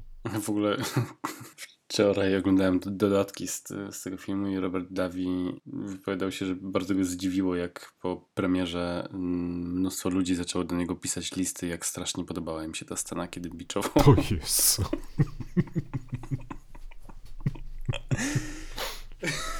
Więc tak to śmiesznie powiedział w tym wywiadzie, że yy, nagrywając tę scenę nie wiedział, że to będzie taki kinky moment. No cóż, no, Co kto lubi. co kto lubi. Dokładnie. Tak, ale mm, Crest tutaj próbuje się podchmielony e, lekko dobierać, zagadywać do Lu- Lupe, Mhm. Lupi, do Talisy Soto, a James pod przykryciem płaszczki wbija na statek. I to Też też, jest jedno kolejna fajna scena. No dobra, przepraszam. Jedno, co tylko chcę powiedzieć, że wcześniej, przed tą sceną, e, jest scena usunięta, m, którą też e, oglądałem wczoraj i ogólnie te sceny usunięte są takie se, ale są dwie, na które warto zwrócić uwagę i tu jest jedna z nich. Tutaj w scenie usuniętej James razem z Sharkiem m, w ciągu dnia płyną jakąś swoją motorówką w pobliże Wave Cresta, żeby zrobić rekonesans. I John Glenn się wypowiadał, że w sumie to nawet w miarę przydatna scena, ale została wycięta najprawdopodobniej przez kapelusz Jamesa, kapelusik Jamesa Bonda. I, tu rzeczywiście Timothy Dalton ma taki, nie wiem jak to nazwać, taki y, rybacki kapelusz, taką białą czapkę, w której wygląda dosyć komicznie i myślę, że z tego powodu y, rzeczywiście wycięli, że pomyśleli, że James Bond w takim kapelusiku to jest lekka przesada. On cały czas z lornetką podglądał jak co się dzieje na, na tym, na Wavecrest. No ale zostali cofnięci przez, przez ochronę. No i później jest właśnie ta scena z, z Miltonem, Lupi i za chwilę płaszczką. Gdzie w sumie to też jest pewne nawiązanie do Mhm. wcześniejszych em, Bondów i albo kaczka na głowie Shona Connerego, albo aligator, w którym pływał Roger Roger Moore. A- Tak, Bond przedostaje się na Wave Crest i mamy kolejną naprawdę bardzo fajną scenę. Bond w kajucie Talisy Sato. Też bardzo emocjonująca, świetnie zagrana przez Daltona e, scena, w której budzi ją, przystawia nóż do gardła i mówi takim głębokim głosem, że wydaj chociaż jeden dźwięk, a nie żyjesz. Nie? Mniej więcej coś stylu, make a sound and you're dead. Mhm. Tak, tutaj fajnie gra. I też bardzo ciekawe, to ja na dniach jakoś wcześniej tego w ogóle nie widziałem. To jest to, co ci podsyłałem, co MI, MI6 e, HQ e, opublikowało, ten jakby w Alternatywną wersję tej sceny, tak. w, w usuniętych scenach się nie znalazła, natomiast e, w jakiś sposób dotarli do niej ostatnio. Mm, nie- I jakość jest tragiczna, ale słuchać tam te dialogi wypowiadane przez Timothy'ego Daltona i tam ostre słowa lecą. Ty kłamliwa suko. Dokładnie. You lying slut. Ta scena w filmie e, już pokazuje tą mroczniejszą stronę Jamesa Bonda w interpretacji Daltona, natomiast e, to, co mi podesłałeś, to o czym mówisz, ta alternatywna wersja tej sceny, to jest już przesunięcie bariery bardzo, bardzo daleko, bo z jednej strony właśnie rzucenie do lupi, że ty, ty, ty kłamliwa suko, mocne, Mhm. no ale potem też, kiedy widzisz Sharkiego, czy właściwie Zwłoki Szarkiego. Mhm. mm, zwłoki Sharkiego, I rzucaj idiota. Nim, no, idiota. Tak więc to, gdyby to było w ostate- ostatecznej wersji filmu, to mogłoby być bardzo, bardzo mocne. To było naprawdę bardzo mocne. Mhm. Spróbujcie znaleźć tą scenę. Podlinkujemy pod podcastem. Podlinkujemy pod podcastem, bo naprawdę warto. To jest taki no, James Bond, jakiego nie znamy. Chyba do dzisiaj nawet nie znamy. O, o tamtych czasach nawet nie wspominając. Zdecydowanie. No ale za chwilę jest też e, jedna z moich ulubionych scen film, filmu. Te krótkie sekundy zemsty za, za Szarkiego. Bardzo lubię ten moment, kiedy mm. Timothy mm, bierze harpun w, w ręce i mówi pozdrowienia od Szarkiego i strzela do, do jednego z wrogów. Świetna scena. I ląduje w wodzie i zaczyna się taka dynamiczna scena akcji i dosyć złożona, bo tutaj Tak. i pod wodą, i na wodzie, i w powietrzu. Typowo bondowska, dosyć mimo wszystko, y, że w miarę długa to jednak Trzymająca trzyma w napięciu. nie dłuży się i dosyć fajnie się to ogląda. Tak. Poza tym jakoś przy tym sensie cały czas mam, obserwując tych ludzi kresta na, na motorówkach, nadal mam takie wrażenie, że to są chłopaki z karabinami, zero jakiegoś e, postrachu, przeszkolenia i takie mało groźne typy. Ale mimo wszystko jest e, efektowna scena i fajne znowu popisy kaskaderskie. Mhm. Mm, Wcześniej jeszcze rozwalenie tego ładunku narkotyków przez samego Timothy'ego Daltona, bo to też jest scena, w której nie był zastąpiony przez e, kaskadera. No i później ten narty wodne.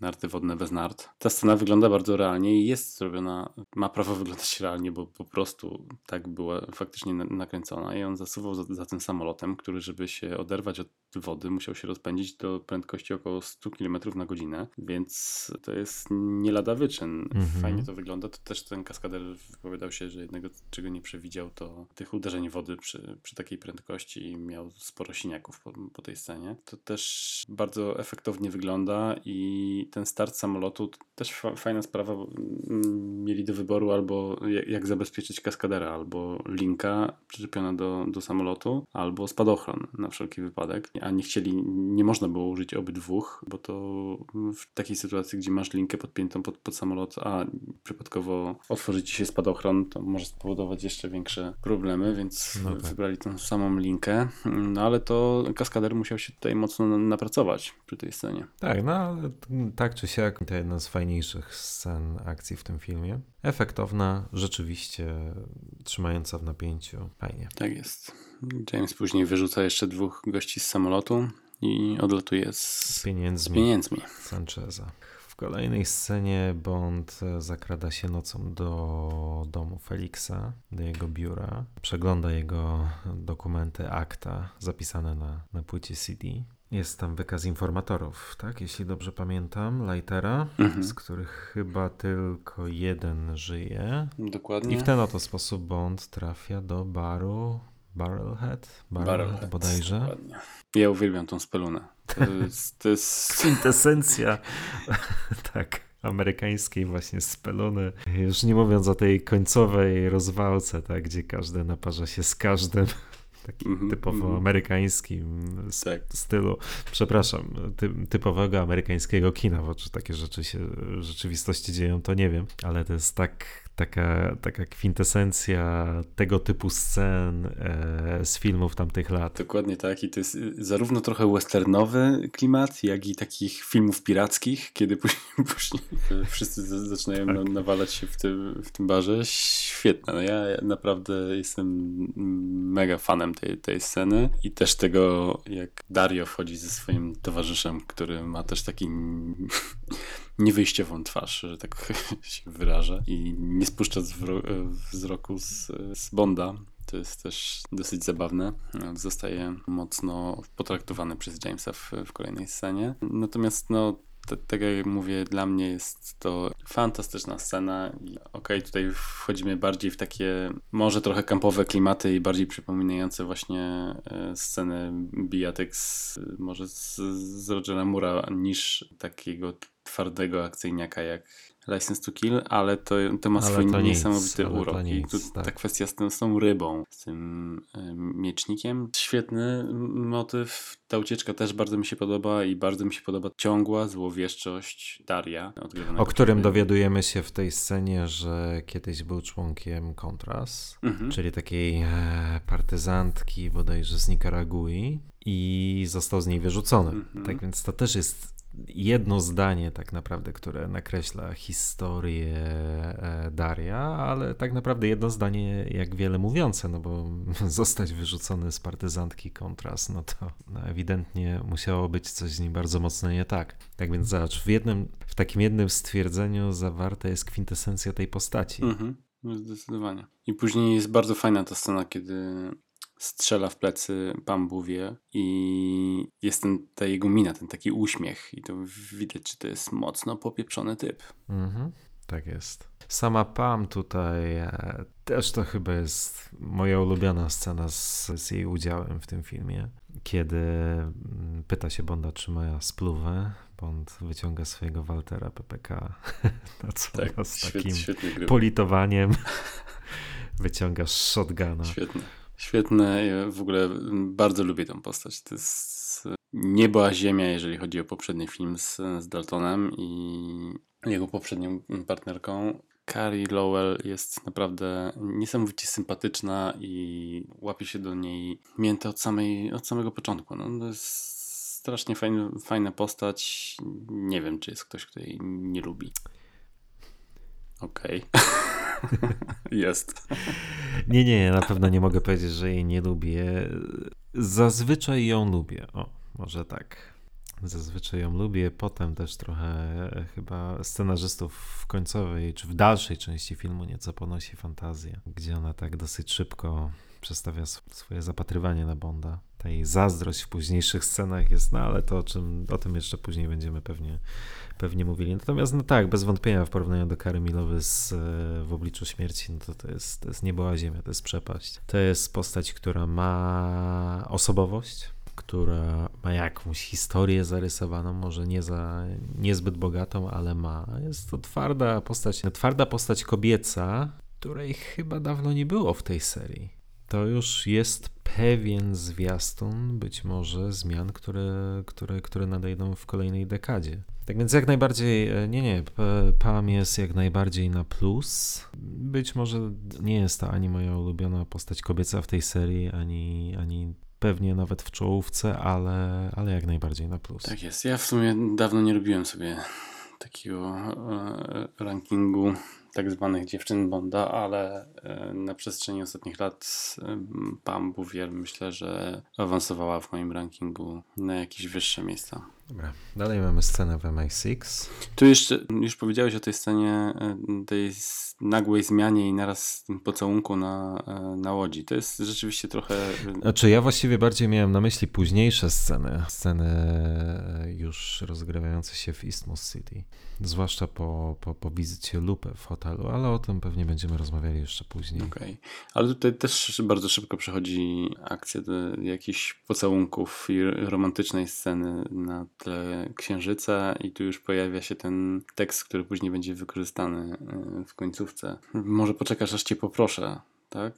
I później ona odpowiada, może poprosisz. Jest pocałunek, klakson i cięcie do kolejnej sceny i tu jest właśnie ten mikrołamek, w którym albo widać Londyn, albo samą siedzibę M Moneypenny, która popełnia błędy w swoich pismach, na co zwraca M, że jest strasznie rozka rozkajeżona i Moneypenny wykonuje telefon do, do Q. A James spam bija do hotelu. W Isthmus City, czyli również będącym poniekąd kwintesencją kinematografii tamtego okresu, czyli fikcyjnym państwie, których nigdy nie lubiłem. Nie wiem dlaczego, ale zawsze mnie, zawsze mnie to śmieszyło. Tak więc tutaj, no cóż, no trzeba to po prostu przymykać na to oko. Zresztą być może jestem jedyną osobą, której przeszkadza to, że akcja rozgrywa się w fikcyjnym państwie, w Isthmus City.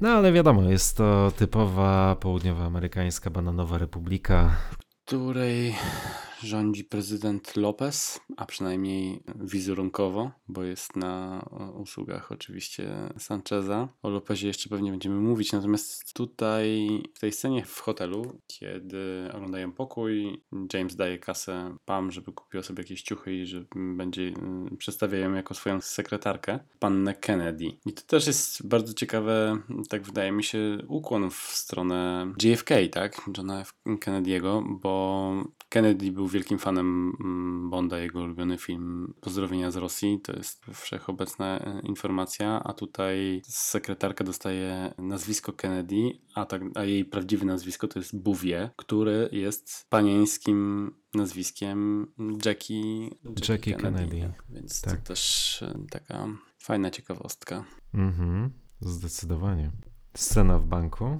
Mhm, tak. James szasa kasą, rozdaje na lewo i prawo w obsłudze hotelu i leci do, do banku zdeponować 5 milionów dolarów. Mhm. Bardzo stylowo obsługiwane. w tym banku. Dokładnie. Wcześniej też widać Sancheza, który ogląda w telewizji Joe'ego Butchera, A, tak, tak, kaznodzieję, tak, tak, tak, tak. który de facto też jest oczywiście na usługach Sancheza i pod przykrywką programu telewizyjnego prowadzą transakcje z drogami, co jest takim komicznym motywem w tym filmie, ale ja uwielbiam, uwielbiam tę postać. Nie, no zdecydowanie. Zresztą sama ta koncepcja jest tak odjechana, taka, Mhm. nawet nie wiem, jakiego by to słowa użyć. Bardzo pomysłowa, przede wszystkim bardzo pomysłowa. Tak więc nie. I, i sam pomysł, i, Mhm. i sama postać tego profesora e, Butchera, pomimo tego, że też jest bardzo mocno przerysowana, rzecz jasna, i portretujący go Wayne Newton, tak, tak, to absolutnie na plus. Mhm. Tu w ogóle twórcy, tak sądzę, Michael J. Wilson i May Baum bardzo fajnie wykorzystali te czasy, w których e, realizowany był ten film, bo zarówno ta kwestia baronów narkotykowych i wysoko postawionych władz będących na ich usługach, to jakby nie było działo się w tych czasach, zdecydowanie. Nawet nie wiem, czy nie wyprzedzili, bo tam była ta sytuacja z generałem Noriegą, która wyniknęła chyba później, zresztą po filmie, więc e, nawet wyprzedzili czasy z, z tym pomysłem. Natomiast e, ten Joe Butcher z tym kaznodziejstwem i zbieraniem e, kasy i tym, tą wiel- wielką siedzibą i okej, e, jasne, że tutaj kasa jest przede wszystkim pochodzi z narkotyków, ale to też w kontekście Stanów Zjednoczonych był temat na topie i ci kaznodzieje, którzy zbierali mnóstwo kasy e, za te swoje wybryki telewizyjne, to jest absolutny fenomen Ameryki. Tak, zgadzam się. Zresztą, znaczy zgadzam się z tobą. Zresztą w tym filmie tych takich nawiązań do czasów, których rozgrywa się akcja tego filmu jest, jest więcej i to jest urok Wilsona i Maybauma. U nich scenariusze są rzadko...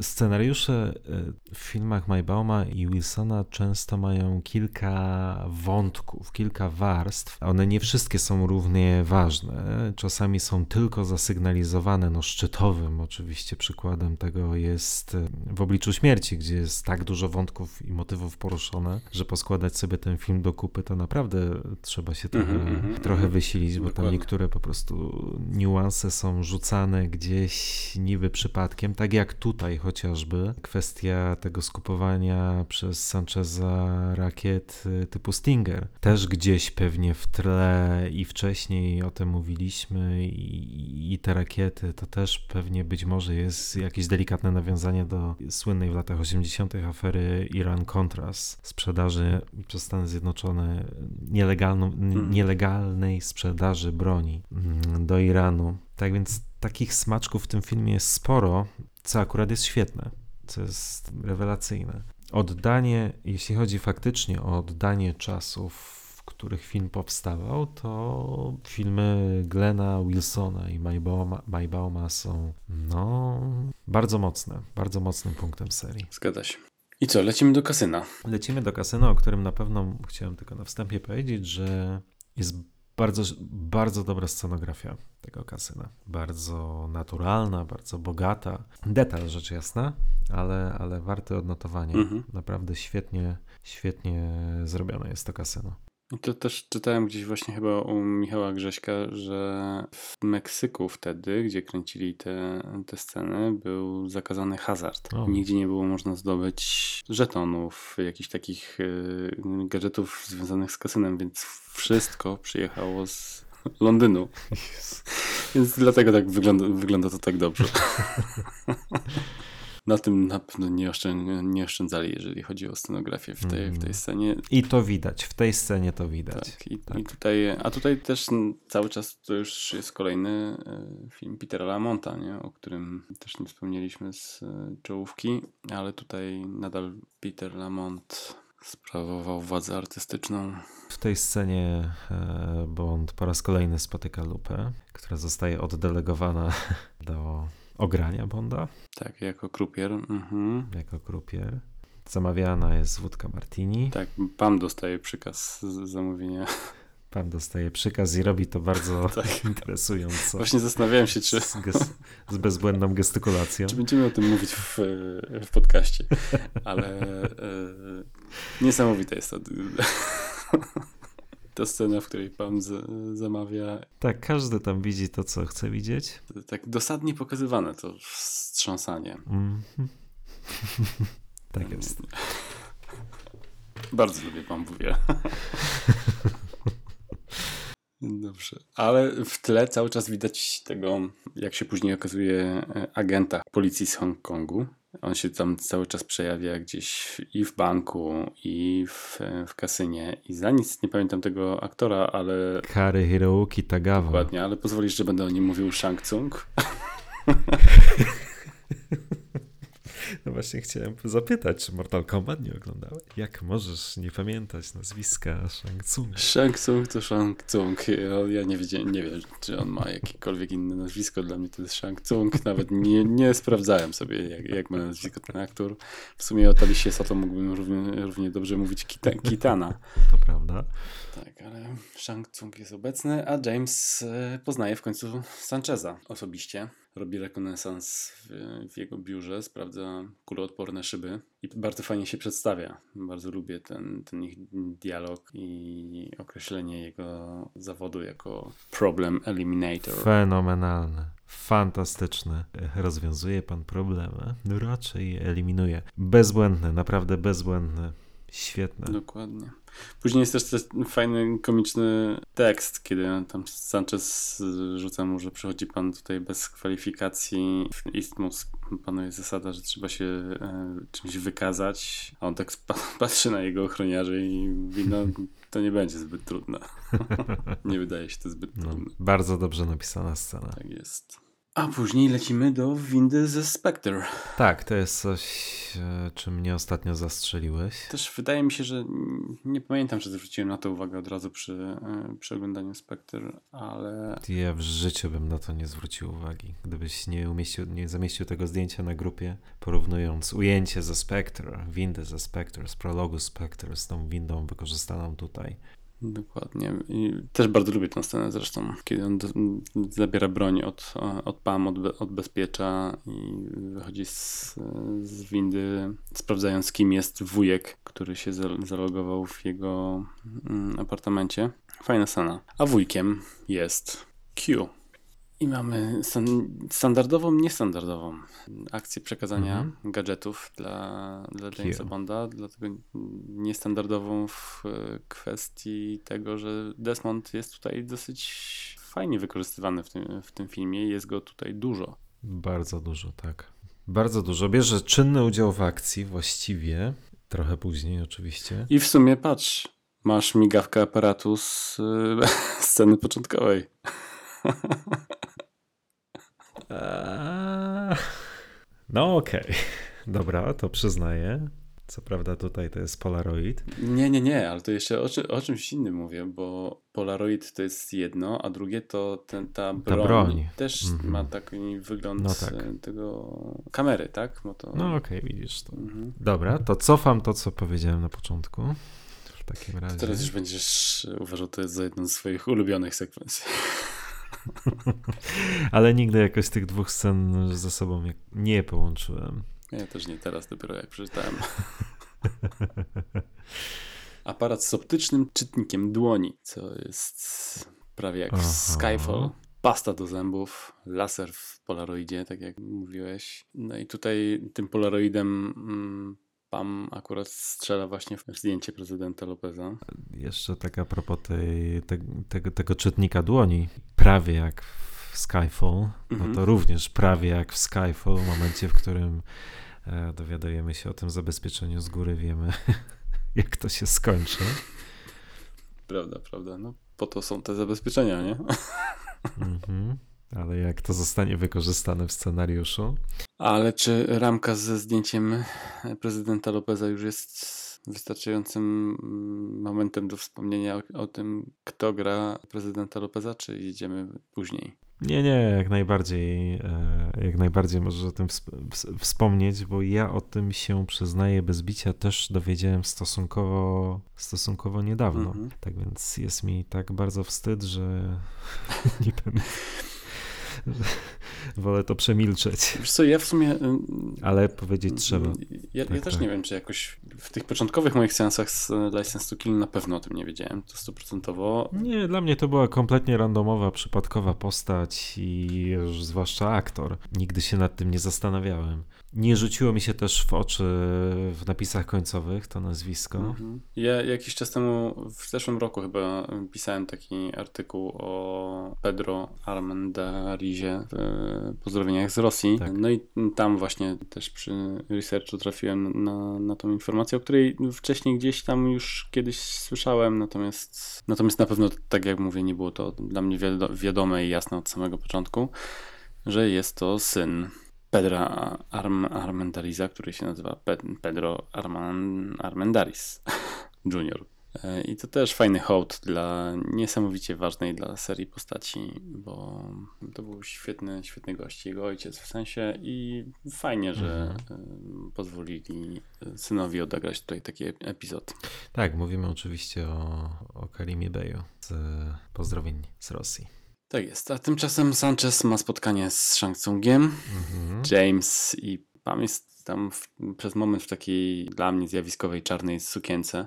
Bardzo dobrze wygląda w, w tej scenie. Bo to mówię teraz o, o scenie, w której Pam Bowie i James y, idą znowu w, nie wiem czy to jest hotel czy kasyno. Tam siedzi, kasyno, tak? I siedziba Sancheza, kiedy James udaje kelnera i w ten sposób dostaje się w okolice biura Sancheza, gdzie podkłada ładunek wybuchowy z pasty do, pasty do zębów. Mm -hmm. Fajna scena. Też pomysłowa, takie wykorzystanie mm, otoczenia, gdzie Bond musi też sobie radzić, czy radzi sobie dzięki swojemu mm, sprytowi, korzysta z okazji.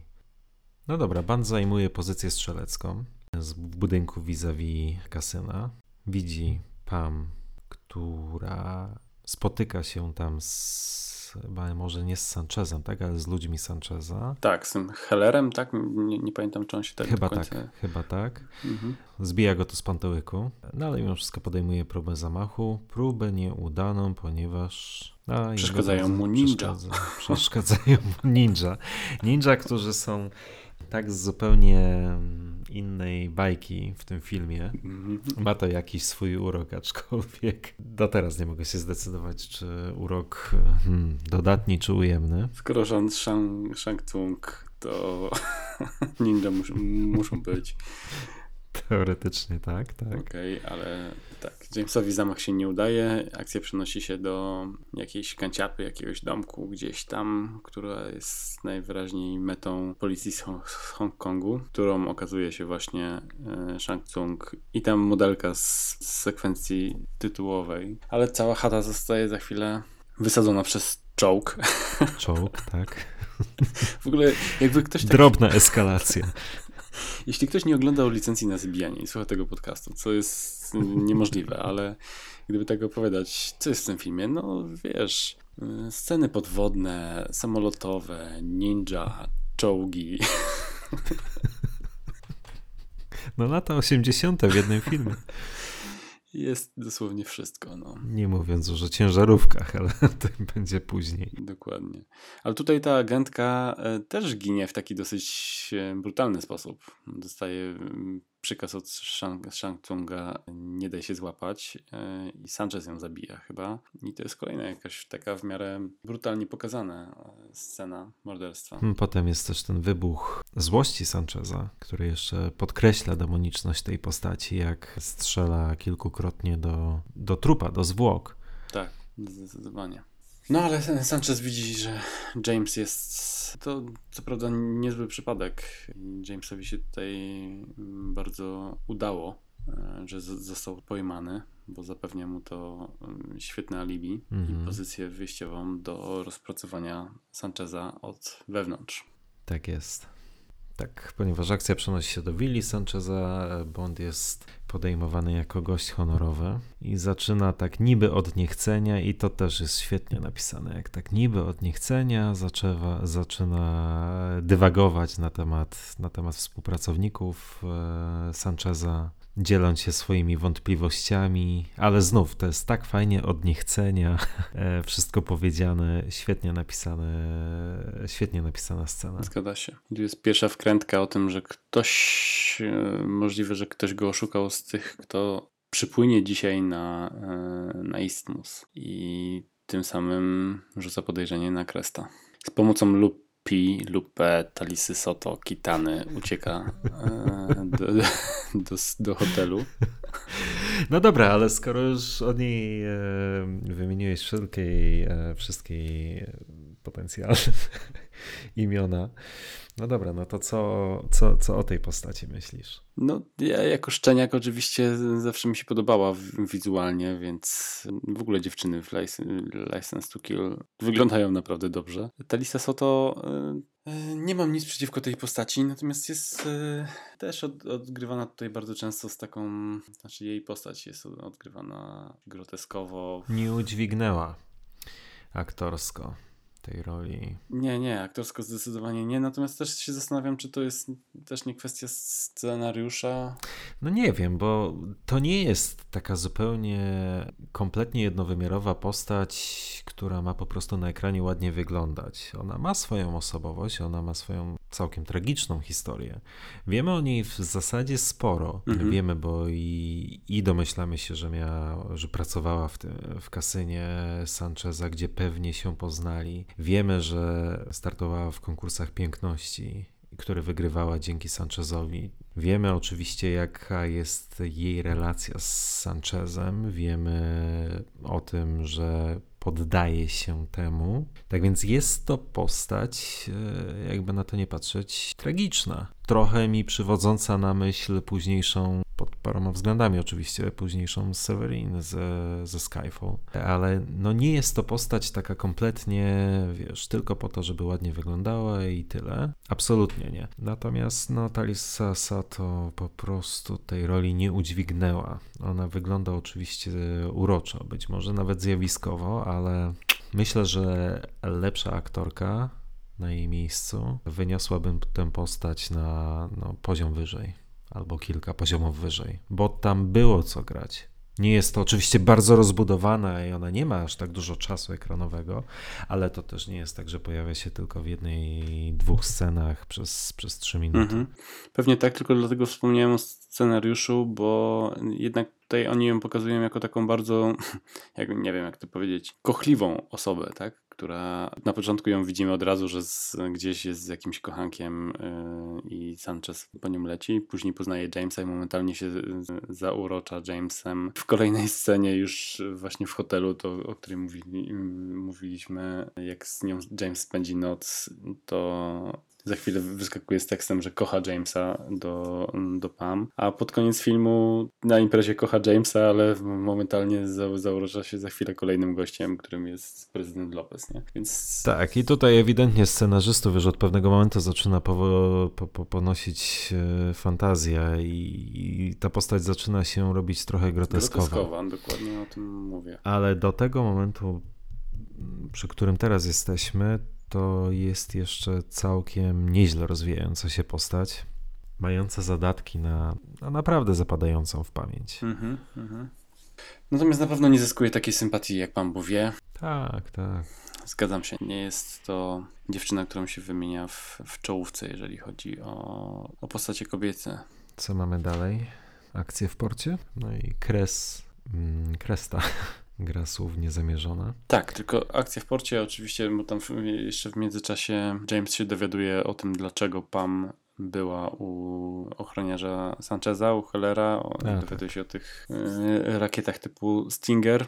To też świetnie powiedziałeś, kunszt scenariuszowy i też fajne nawiązanie do, do tamtych czasów i ta groźba zestrzelenia pasażerskiego samolotu, żeby DEA... Jeśli DEA się od niego nie odczepi. Dokładnie. I to w zasadzie jest, e, można powiedzieć, e, wątek poboczny, który tak naprawdę jest tylko w jednym zdaniu nakreślony, ale też ważny i interesujący. Tak, tym bardziej, że w tej scenie dowiaduje się, że to Felix jakby poszedł na układ i to też jest taki fajny wątek, że Felix poszedł na układ z tym Hellerem, tak, że załatwi mu immunitet, immunitet jeśli uda mu się odebrać te, te Stingery, więc mhm, no tak, fajne. Tak, tak. A Dalton też znowu tutaj ma e, w tej scenie, gdzie nie wie, początkowo nie wierzy Pam, też gra takiego stanowczego, surowego gościa i świetnie to robi. Później faktycznie, tak jak mówiłeś, akcja przenosi się do portu i czekamy na Wavecrest, który wpływa z przytupem do portu. A, racja, racja. Tak, demolując. Dokładnie, z pomocą PAM. Z pomocą PAM. W tej scenie jest e, oczywiście konfrontacja Cresta i, i Sancheza. Kolejna fajna scena, kolejna dobrze napisana, napisana scena.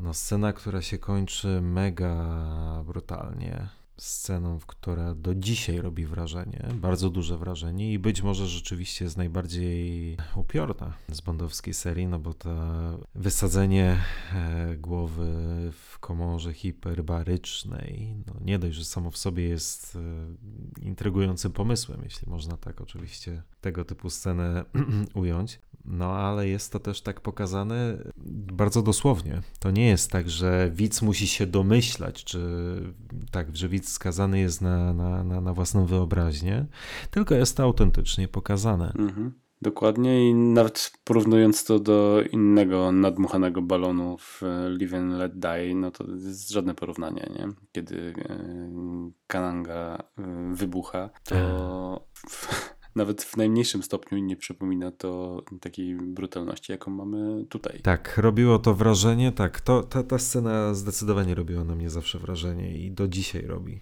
Do dzisiaj robi, pomimo upływu lat, pomimo tego, że i, i kino się zmieniło, i seria się zmieniła. No, jestem pełen podziwu, że zdecydowali się na tak dosłowne pokazanie tej, tej, tej sceny. No wymagało to mimo wszystko odwagi, jakby na to nie patrzeć. Cała koncepcja na ten film wymagała dużej odwagi, ale te, te pojedyncze sceny, które no, zdecydowanie zawa- z, musiały zaważyć na, na podwyższeniu kategorii wiekowej. No, brawo. No, oczywiście o tym będziemy mówić w podsumowaniu. Nie do końca się to opłaciło, ale filmowi charakteru dodało bardzo mocno. Zdecydowanie.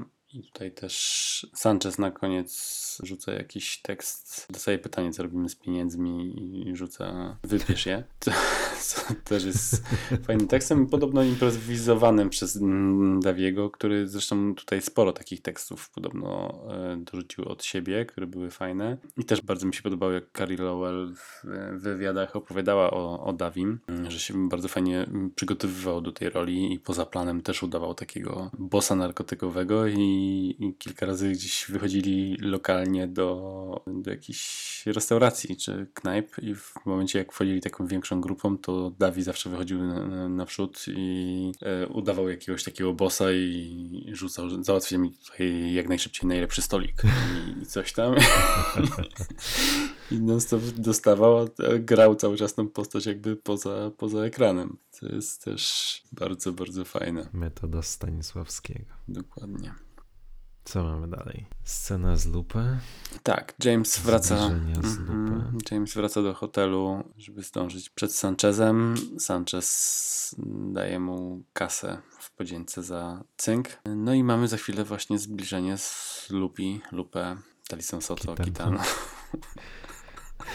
Gdzie James, ja sobie tak, bo to zbliżenie jest też trochę, niby trochę od czapy, ale z drugiej strony James tutaj to bardzo strategicznie dobrze rozgrywa, bo wykorzystuje tak tą kochliwość e, dziewczyny Sancheza po to, żeby ją też właśnie między innymi właśnie wysłać do, do hotelu i przekazać odpowiednią informację do Pam i Q. Ale mamy też za chwilę tą scenę zazdrości Pam, która tak jak mówiłeś, pewnie ich trochę poniosło w e, kontekście pomysłu na tą scenę, ale na obronę tylko powiem, że Pam wygląda tutaj bardzo słodko w tej zazdrości i, i ja nie myśląc o głupocie scenariuszowej, bardziej myślę tu o niej i lubię, jak, jak gra tą scenę. No, zwłaszcza, że tą scenę w dużej mierze ratuje ta, ta, ta, ta złośliwość jej. Mhm, dokładnie.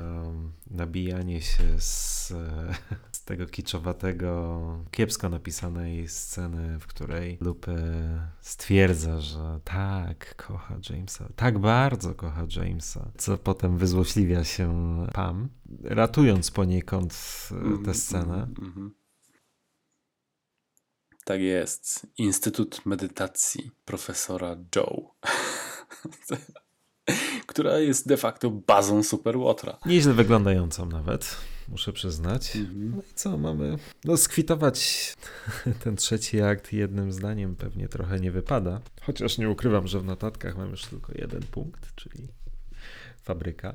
No cóż, no jest to Typowa rozwałka mm, bondowa w trzecim akcie, natomiast e, ja też nadal mm, lubię te sceny w, w tej bazie i, i później z, z ciężarówkami, natomiast zaczyna się to od oprowadzenia w, w maskach po fabryce, gdzie James przez chwilę jeszcze się ukrywa przed Dario, ale później zostaje... Ale właśnie Mhm. tak, zostaje zdemaskowany, zdemaskowany, ale to też jest fajny suspens. Mhm, tak, dokładnie.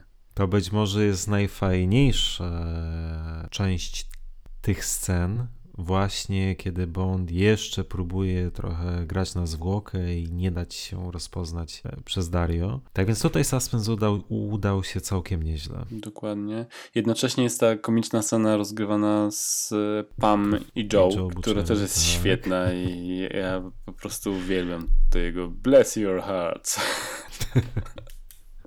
I to jak zostaje uwiedziony przez, przez Pam e, w pokoju, to jest e, super śmieszne. No ale mm, Pam zamyka go w jego mm, dźwiękoszczelnym po pokoju i, i, i ucieka. W tym czasie James wznieca pożar i zostaje złapany.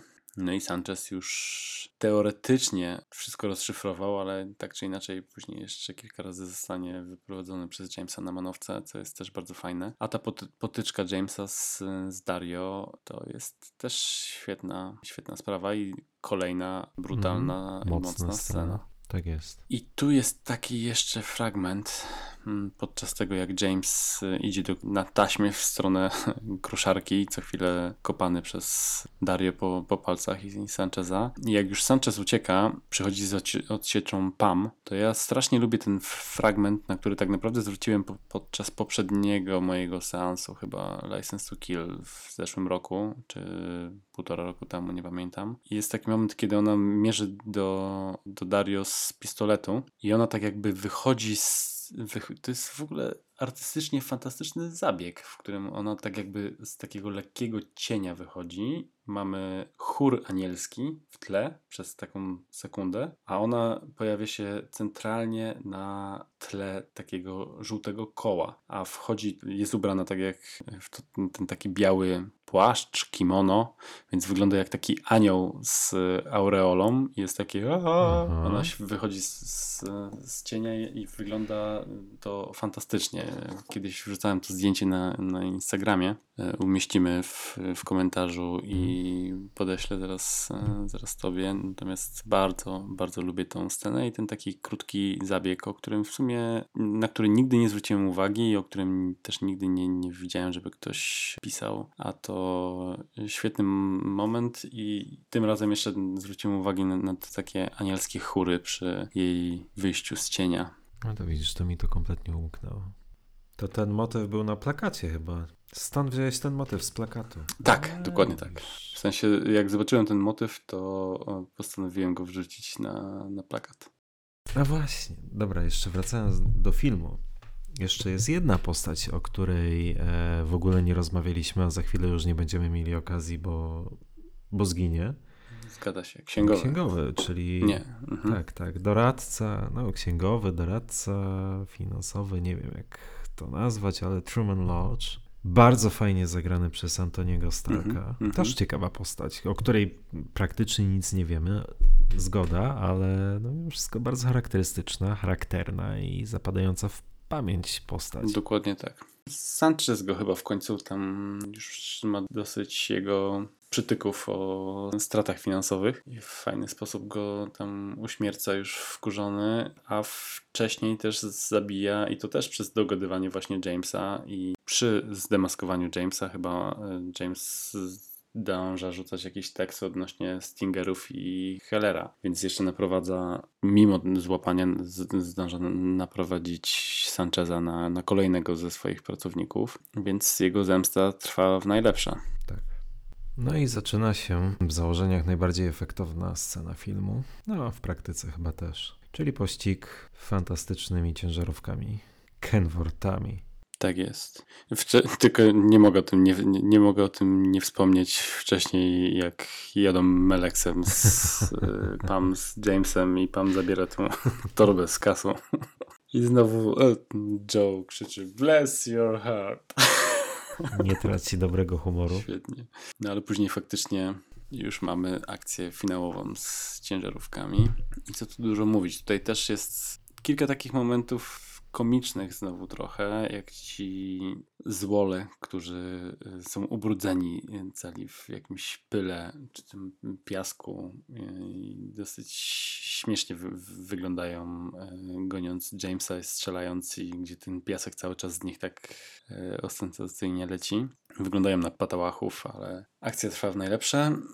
No a te popisy kaskaderskie, kolejne z ciężarówkami też są bardzo, bardzo imponujące i to niesamowity wyczyn tego kierowcy.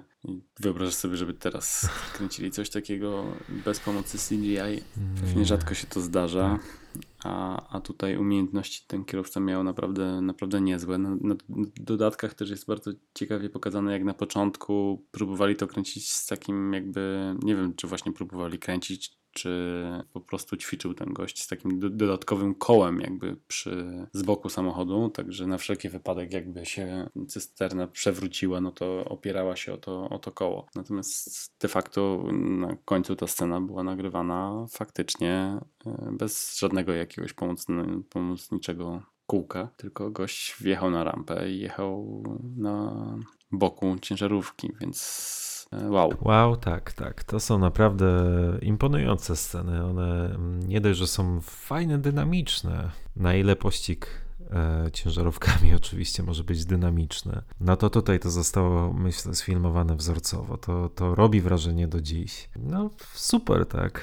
Tutaj jeszcze bardzo ciekawie e, Już... opowiadają o tych scenach mhm. na tej drodze, bo to jest jakaś opuszczona droga. Już nie, nie pamiętam nazwy tego, mm, tej drogi czy tego rejonu, natomiast ona została wyłączona z ruchu, ponieważ tam mm, dochodziło do zatrważającej liczby y, wypadków. I podobno legendy gdzieś tam krążyły, że to jest taka nawiedzona droga. I e, nikt oczywiście nie przykładał do tego większej wagi, natomiast tam było mnóstwo wypadków na planie e, i takich dziwnych jakichś zdarzeń i między innymi też mega się śmiałem, jak to w ogóle możliwe. Ale ta rakieta Stinger została chyba też przygotowana jakoś specjalnie na, na potrzeby filmu i faktycznie ją wystrzeliwali z, z tej wyrzutni rakiet, tylko ona tam nie, nie wybuchała, nie? Ale mieli gdzieś taką scenę, gdzie nie wiem, czy demonstrowali pokaz tej, tej, tej wyrzutni i wystrzelili rakietę e, i ona poleciała 4 km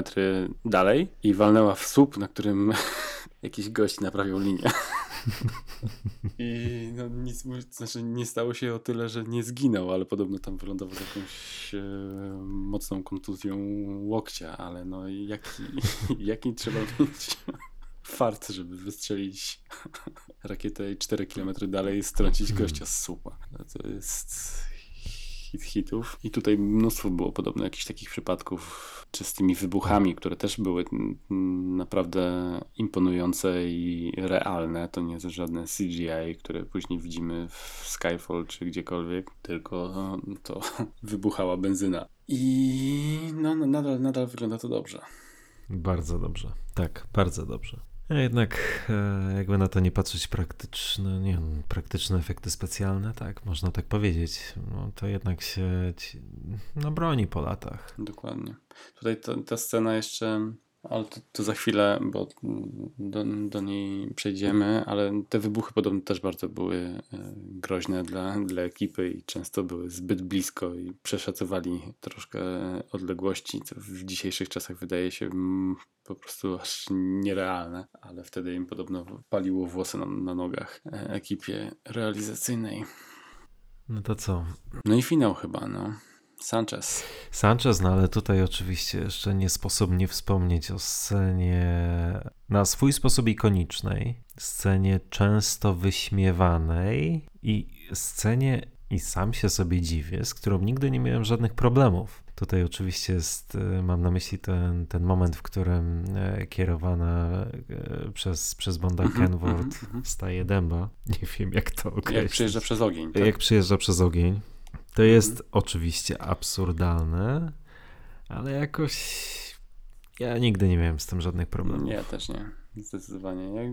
jeżeli to jest gość, który tyle rzeczy potrafi zrobić tą ciężarówką, to niech pokaże to na, na ekranie. Pokazał.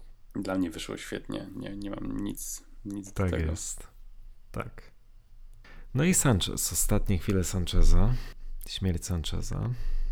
Tak, Dawi nadal groźnie wygląda z tą maczetą, tym bardziej. I ta końcówka to jest kolejny mocny element filmu. Świetny motyw z zapalniczką. Tak jest. E, zresztą Dawi mm, też, też w sumie to jest fajne, jak on w tym trzecim akcie już tak naprawdę odpuszcza wszystko i jedynym dla niego celem jest, jest zabicie Bonda. Tak? Mm-hmm, dla mm-hmm. niego już nie, ma, nie mają znaczenia konsekwencje. Pozbywa się swoich ludzi, e, sprzętu, narkotyków, wszystkiego, pieniędzy, tak? Tylko, tylko chce dopaść Bonda i to, to też jest fajne. No a ginie w sposób bardzo efektowny, kolejny brutalny i taki no, bardzo dosadnie pokazany moment czyli oczywiście e, Bond wykorzystując zapalniczkę, którą otrzymał od, od Lightera i od Felixa Lightera i Deli go podpala. Wcześniej zadając pytanie, czy, e, czy nie chcesz wiedzieć mm -hmm. dlaczego, co też jest super. Dokładnie. Dokładnie, jeszcze ta zapalniczka przypomniała mi tylko jednej, bo mówiłem o dwóch usuniętych scenach, które no. mi zapadły w pamięć. Jedna to jest ten rekonesans z Sharkiem, a drugi, druga scena nie wiem do końca, w którym momencie była umiejscowiona. Natomiast to jest taka scena, kiedy Timothy Dalton jest sam w hotelu, ogląda w telewizji jakieś wydarzenie. Jest przyjazd właśnie chyba Lopeza, e, a za chwilę e, Sancheza.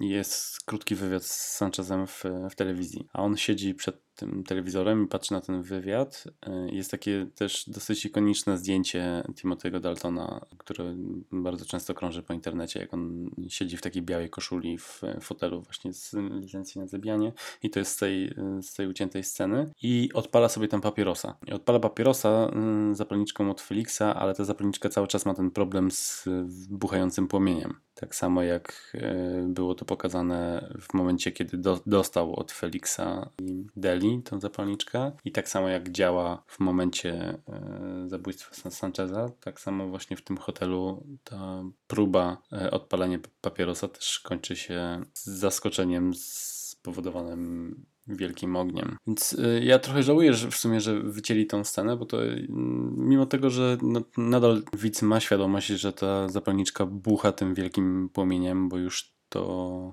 widzieliśmy. Tak Tamta scena też fajnie pokazuje, że ta zapalniczka po prostu tak działa. Chyba nawet nie, nie, nie da się tego przestawić. No i w ten sposób też szybko James tutaj sobie e, radzi z Sanchezem. No i jest ten wielki wybuch i to jest świetna scena o, tak. i efektownie to niesamowicie wygląda, ale jak na dodatkach sobie spojrzysz, jak, jak to było nagrywane, to rzeczywiście e, wydaje mi się, że przerażenie Tim, Timothy'ego Daltona e, musiało być niezłe, bo jak on zaczyna biec, to ta ekipa, która go filmuje, zaczyna też mocno, mocno spieprzać.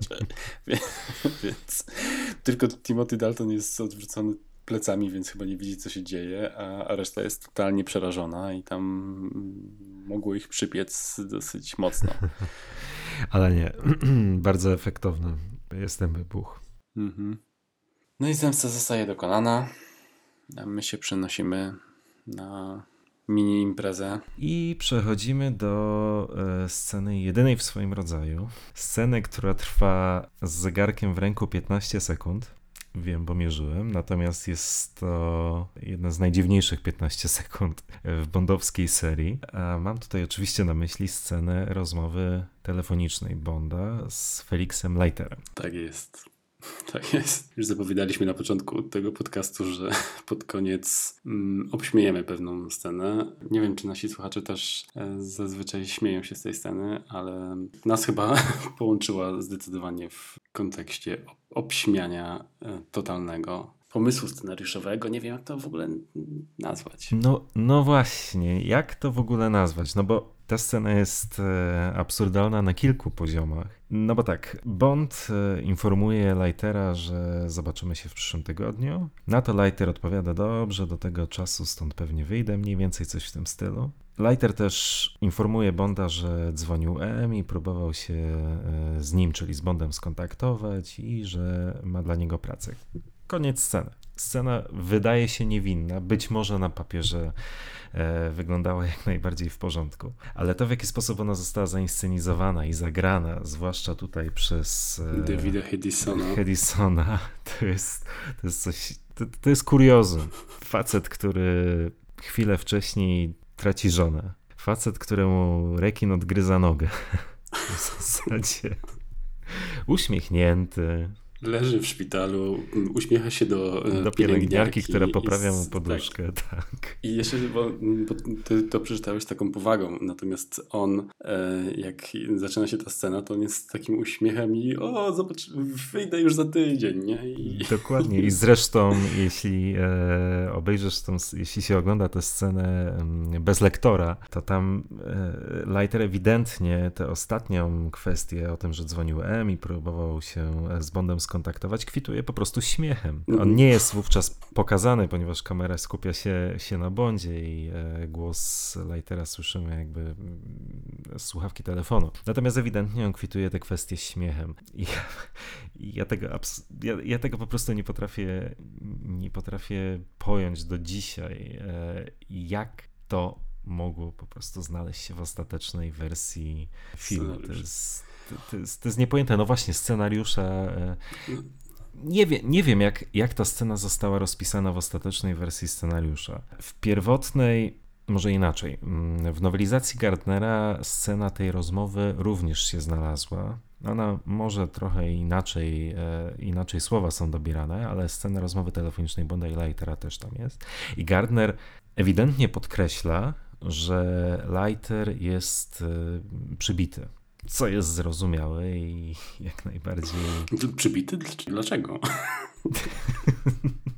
Coś go ugryzło. Jest to, jest to jak najbardziej zrozumiałe, oczywiste i, i, i, jest to naturalna ludzka reakcja, ale to, co jest w ostatecznej wersji filmu, to, to jest absolutny fenomen. No, ja tego po prostu nie potrafię zrozumieć. To, że ktoś to napisał, okej, okay, nie wiemy, pewnie rzeczywiście papier przyjmie wszystko, na papierze pewnie wszystko było w porządku, ale że John Glenn tak to wyreżyserował, że nie wiem, Hedis, Hedison na planie zdjęciowym no nie powiedział, no słuchajcie, kurde, no ale no zaraz, zaraz tak, no wy mi tu każecie tak na luzaku sobie rozmawiać, przed chwilą straciłem żonę, straciłem nogę, Boże, świat mi się zawalił, a, a mam tutaj odgrywać właściwie. Bo ja rozumiem, że no, sama licencja na zabijanie jest filmem no, dość ponurym, e, poważnym, śmiertelnie wręcz poważnym, jak na, zwłaszcza o czym już rozmawialiśmy, na ten okres, czy ten etap, w którym była wówczas bondowska seria. I to miał być taki pewnie chwila na złapanie oddechu po dość intensywnym punkcie kulminacyjnym. Pewnie ta scena miała, miała być takim momentem na złapanie oddechu może nie do końca comic reliefem, ale, ale miała pewnie służyć temu celowi. No ale na litość boską. Właśnie to chciałem powiedzieć, że znając życie po prostu twórcy filmu wyszli z założenia, że nie mogą zakończyć tak ponurego filmu jak na e, serię bondowską, czymś jeszcze mm, dowalającym, tak? I dołującej sceny, tak? Gdzie łączy, łączy się z Felixem i Felix zapłakany, dziękuję tylko za zabicie Sancheza albo coś takiego i to nadal mogłoby wywołać w widzu jakąś niepożądaną reakcję, taką jak zazwyczaj e, jest na zakończenie Bonda. Zazwyczaj Bondy zawsze kończą się happy endem i tutaj po prostu najwyraźniej nie, nie pasowała ta scena, ale to po co w ogóle pokazywać ten telefon do, do lightera? Mm, to jest pierwsza kwestia. A druga, no to jest to, to co mówisz. No, jeżeli już się na to zdecydowali, ok, było w scenariuszu, odegrajmy, no to nie skaczmy z radości. I nie mówmy Hedisonowi, żeby uśmiechał się tutaj zalotnie do pielęgniarki i mówił, że już niedługo wyjdzie, nie wiem jak wyjdzie, wyskoczy, po pierwsze to wykuśtyka na jednej nodze albo na wózku inwalidzkim i wróci do domu, gdzie zamordowano mu żonę, więc ja nie wiem, czy bym się tak cieszył na jego miejscu. Zwłaszcza, że scenariusz przecież jeszcze przewidywał kolejną scenę, e, no, która już w zamyśle, przepraszam, w wykonaniu jest e, stosunkowo lekka. Absolutnie nie, nie wydaje mi się, żeby film jakoś szczególnie stracił na wyrazie, gdyby, gdyby tą scenę bardziej stanować i no, zrobić ją nie tak absurdalną, mm -hmm. jak, jak wyszło. Mm, bo ja też rozumiem, że ta rozmowa telefoniczna jest jeszcze powiedzmy o tyle istotna, że hmm, ta druga część ich rozmowy o tym, że M dzwonił i że ma dla Bonda pracę, też jest powiedzmy w pewnym sensie istotna dla, dla tego filmu, no bo to jest komunikat dla widza, że okej, okay, Bond wprawdzie zrezygnował ze służby, ale, e, ale do niej wraca i to nadal będzie agent 007.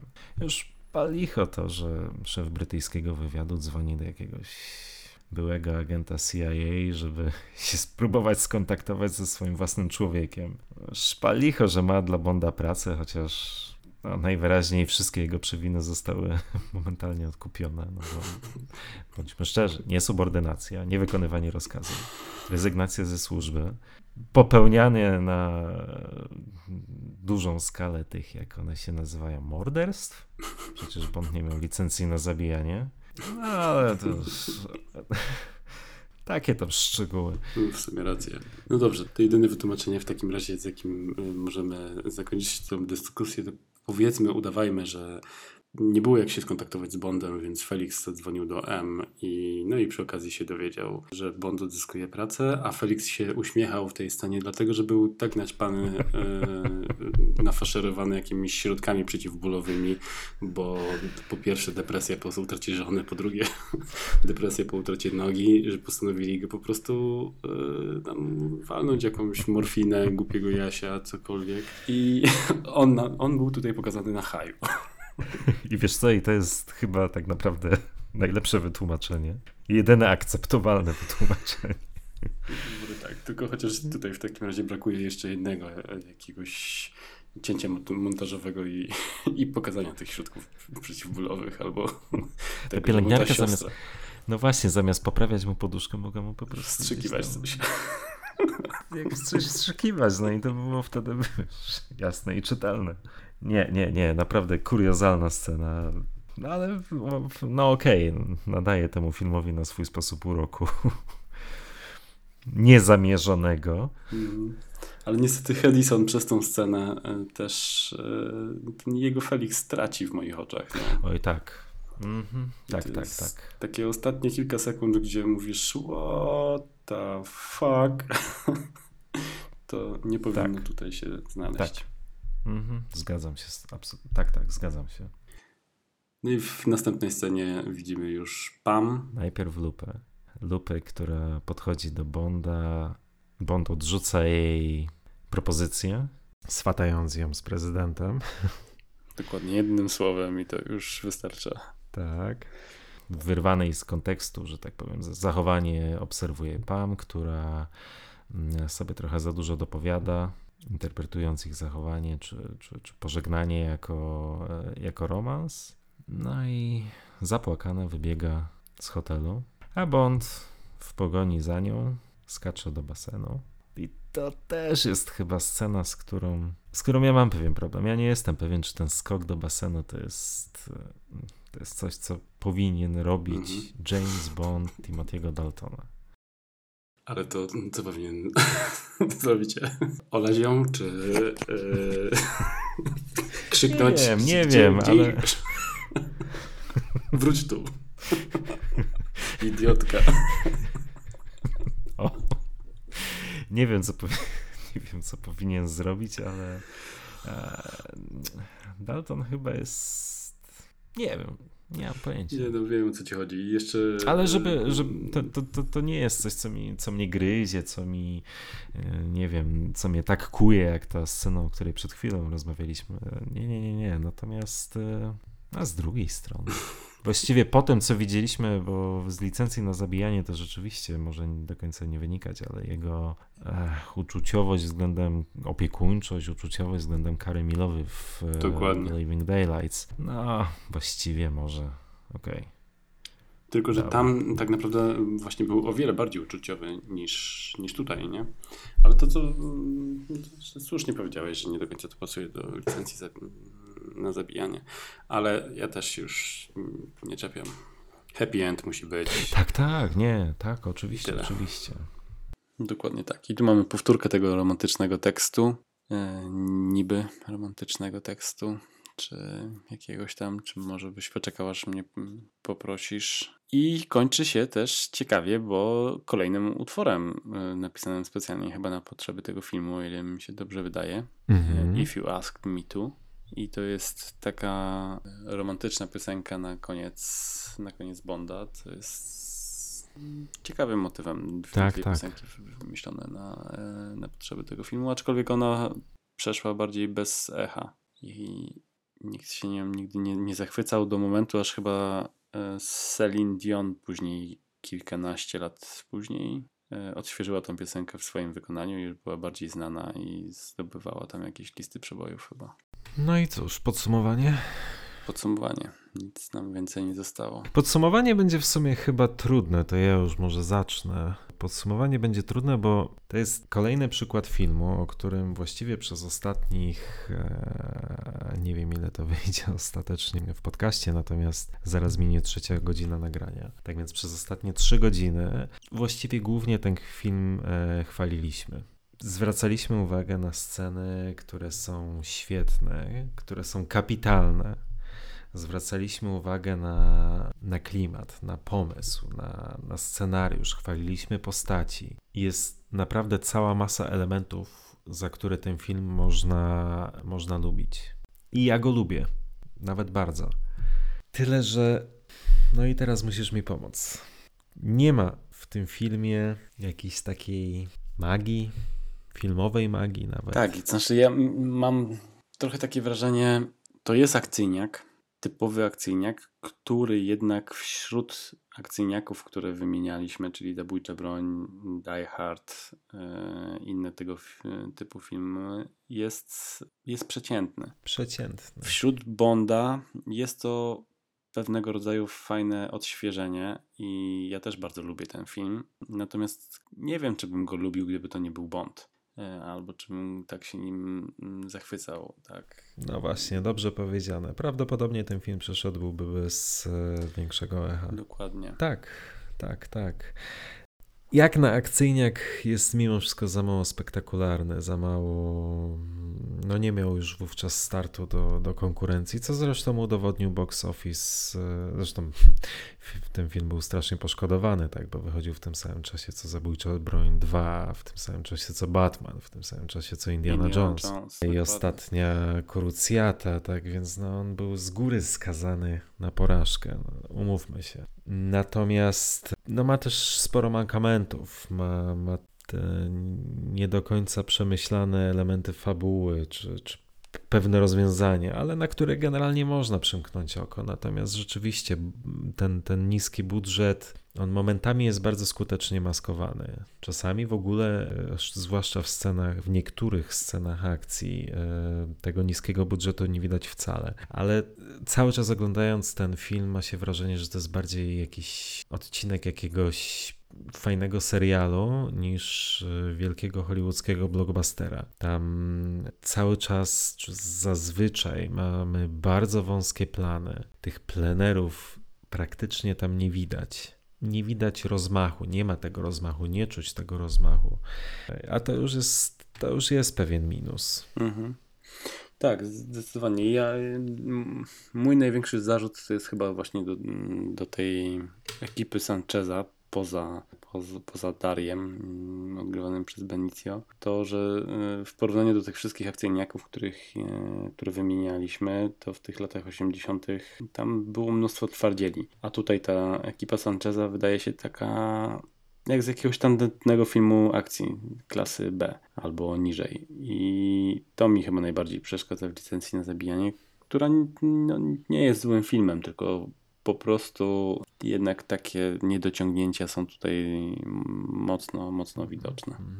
No, wydaje się, że po prostu świat filmu, kinematografia um, poszła do przodu, a Bond za nią nie nadąży. Mhm. Dobrze powiedziane. To nie zmienia faktu, że, że, że, że, film ma w sobie sporo uroku i tak jak mówiłem, za pomysł, za postaci. Jak najbardziej ten film bardzo lubię, ale no kiedyś w moim prywatnym rankingu plasował się znacznie wyżej niż, niż teraz. Ale fajnie, że powstał, fajnie, że powstał w takiej postaci, no bo dostaliśmy bardzo film, który bardzo mocno odświeżył konwencję, czy odkurzył, odkurzył tę serię. Jest czymś innym, pod wieloma względami jest bardzo odważny. Mhm. No, super.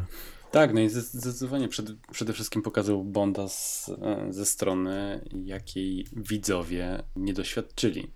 -hmm. I mhm. naprawdę Timothy Dalton zrobił y, świetną robotę i to też y, nie tylko na planie, tylko też poza planem, bo jemu bardzo zależało na tym, żeby pokazać tą brutalność Bonda i to, że on jest też de facto zabójcą, o czym mogliśmy przez ostatnie y, kilka odcinków zapomnieć. Tak jest, dokładnie tak. Daltonowi bardzo zależało i on to też podkreślał często w wywiadach. Daltonowi bardzo zależało na tym, żeby przybliżyć Bonda do Fleminga. Zaczytywał się w powieściach na tyle, na ile pozwalał mu scenariusz, próbował oddać ducha mm, Fleminga, postaci e, stworzonej przez Fleminga. I to mu się udało. To mu się udało. Ja wielokrotnie podkreślałem w różnych, przy różnych okazjach, że nie mam swojego ulubionego odtwórcy Jamesa Bonda. Nie, nie, chyba nie potrafiłbym wybrać, ale gdybym naprawdę musiał, to myślę, że, że wskazałbym właśnie na Daltona. Doceniam, naprawdę doceniam e, i Daltona, ale też i producentów oczywiście, którzy mu na to pozwolili, którzy zdecydowali się na, na, na zmianę konwencji po e, zabójczym widoku. Mm, no tego ta seria potrzebowała i to, że na kolejny odcinek musieliśmy czekać 6 e, lat, mm, nie było ani winą Daltona, ani nie było winą licencji na zabijanie, która owszem była finansowym rozczarowaniem, jeśli chodzi o wpływy z box office, ale to nie wyniki finansowe licencji na zabijanie zaważyły ostatecznie na tym, że na kolejny film czekaliśmy ponad pół dekady. Dokładnie. Nie wiem, co więcej dodać, Marcin. Bardzo dobrze to podsumowałeś. Jeżeli chodzi o samego Daltona, e, ja zawsze go lubiłem. Nigdy chyba u mnie nie był w, w czołówce. Może pewnie przede wszystkim dlatego, że mniej znam powieści. Natomiast on świetnie się sprawdził w tej roli i tutaj w, przy pokazaniu takiego twardziela rewelacja. Tym bardziej, że to jest. License to Kill było pisane, scenariusz był pisany już pod niego, tak? To było wiadomo, że to on gra przy Living Daylights, to nie było wcale takie jasne. Tutaj po prostu dostał do zagrania to, co chciał i zrobił to tak. fenomenalnie. Dokładnie. Jak najbardziej, tak, tak. No cóż, wypada tylko żałować, że nie zobaczyliśmy go mm, po raz trzeci na, na, na, planie zdjęciowym. Czy wypada żałować, że. Bo ostatnio mieliśmy taką dyskusję, pamiętasz, na grupie. Czy żałujemy, że nie pojawił się w GoldenEye zamiast Pierce'a Brosnana? No ja osobiście nie. Pomimo całego mojego uwielbienia dla Daltona, no GoldenEye to jest film skrojony pod, pod Brosnana. Dokładnie, ja też sobie nie wyobrażam GoldenEye z, z innym aktorem, natomiast bardzo bym chciał zobaczyć trzeci film z, z Daltonem. Tak, ja bardzo bym chciał zobaczyć trzeci film z Daltonem, chociaż, chociaż te koncepcje na trzeci film z Daltonem, które czytałem, to nie wiem, czy do końca chciałbym zobaczyć takie filmy.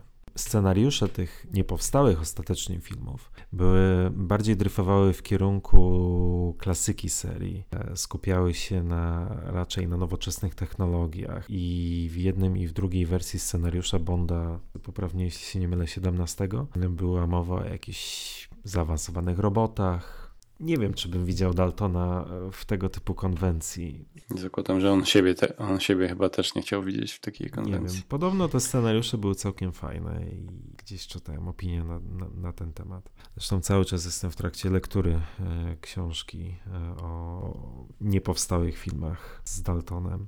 No, to byłyby pewnie filmy bardziej już takie, taka klasyka serii, tak? Dużo akcji, e, spektakularne lokacje, zaawansowana technologia, czy te roboty, czy jakieś niewykrywalne dla radarów myśliwce stealth. No tutaj akurat pewnie ukłon w kierunku również wydarzeń z lat 90., początku lat 90. I, i wojny w Iraku, tej pierwszej wojny z Iraku, w Iraku, gdzie, gdzie myśliwce stealth odgrywały ważną -hmm. rolę. I pewnie nimi się inspirowali twórcy tych scenariuszy. No ale koniec końców chyba takie twarde kino końcówki lat 80., czyli licencja na zabijanie i taki mimo wszystko bardzo szpiegowski dramat, jakim było w obliczu śmierci, sprawiły, że ta era Daltona była taka bardzo wyrazista, jest bardzo wyrazista do dzisiaj. Nie wszyscy ją kupują, Jasne, jeszcze się taki nie urodził, kto, kto by wszystkim dogodził, no ale to jest w tej serii najfajniejsze. Każdy, każdy znajdzie w niej coś, coś dla siebie i każdy niestety znajdzie też coś, co mu nie odpowiada. Przy takiej szerokiej palecie, mówię już o, o całej serii 20, dziś 25 filmów, przy takiej szerokiej palecie scenariuszy i pomysłów, no fajnie i ta, ta, ta, era Daltona, tak jak już mówiłem, jest taka zwarta, wyrazista, e, charakterna, spoko, fajnie i czapki z głów Daltona, że, że zgodził się zostać Bondem, bo to przecież też ani mu to lekko nie przyszło. Zgodził się nie bez wahania, bo nie do końca to się wpis, ta rola wpisywała się w jego aktorskie emploi. No i super, super. Tak jest. No dobrze. Czy mamy jeszcze coś do powiedzenia na temat Daltona i License to Kill, czy przechodzimy do głosowania? No dobra, czyli typujemy. W kolejnym podcaście porozmawiamy sobie albo o... W tajnej służbie jej królewskiej mości. Albo o. To był twój typ? Nie. To nie był mój typ, ale no przebić się chyba tego nie da. Dobra, nie będę wymyślał prochu na nowo. Operacja Piorun. I to jest też bardzo mój, dobry tak. wybór. Pojedynek wagi, ciężkiej z klasyków serii. No i cóż, głosować możecie na facebookowej grupie James Bond Team.pl, na którą bardzo serdecznie zapraszamy. Tak jest, wrzucimy tam na pewno ankietę. Cholera, nie wiem. Najgorsze w tym wszystkim jest to, że nie wiem, który. nie wiem, co wolałbym, żeby wygrało tym układzie. Ja jestem ciekawy, jaki, jest wynik, jaki będzie wynik tego, bo to wcale nie jest, tak jak powiedziałeś, taki e, gruby kaliber i przesądzony o wygranej w tajnej służbie jej królewskiej mości, e, tak myślę, bo jednak wiele osób nie przepada za tym filmem. No jestem... My przepadamy. Tak, uwielbiamy wręcz. Spoiler. Ale no jestem szalenie ciekaw. Jestem szalenie ciekaw. Może w końcu wygram, bo wszystkie te ankiety przegrywałem, więc musiałem wyjść, wytoczyć takie działo. Przepraszam. Okay. Jak wy, wygra Thunderbolt, to przynajmniej się nie będę smucił, bo zajebiście lubię Ereshona. A tymczasem tak, za dzisiejszy odcinek bardzo serdecznie dziękujemy i do usłyszenia wkrótce. Dzięki wielkie. JamesBond.pl powróci. powróci. Do usłyszenia. Do usłyszenia.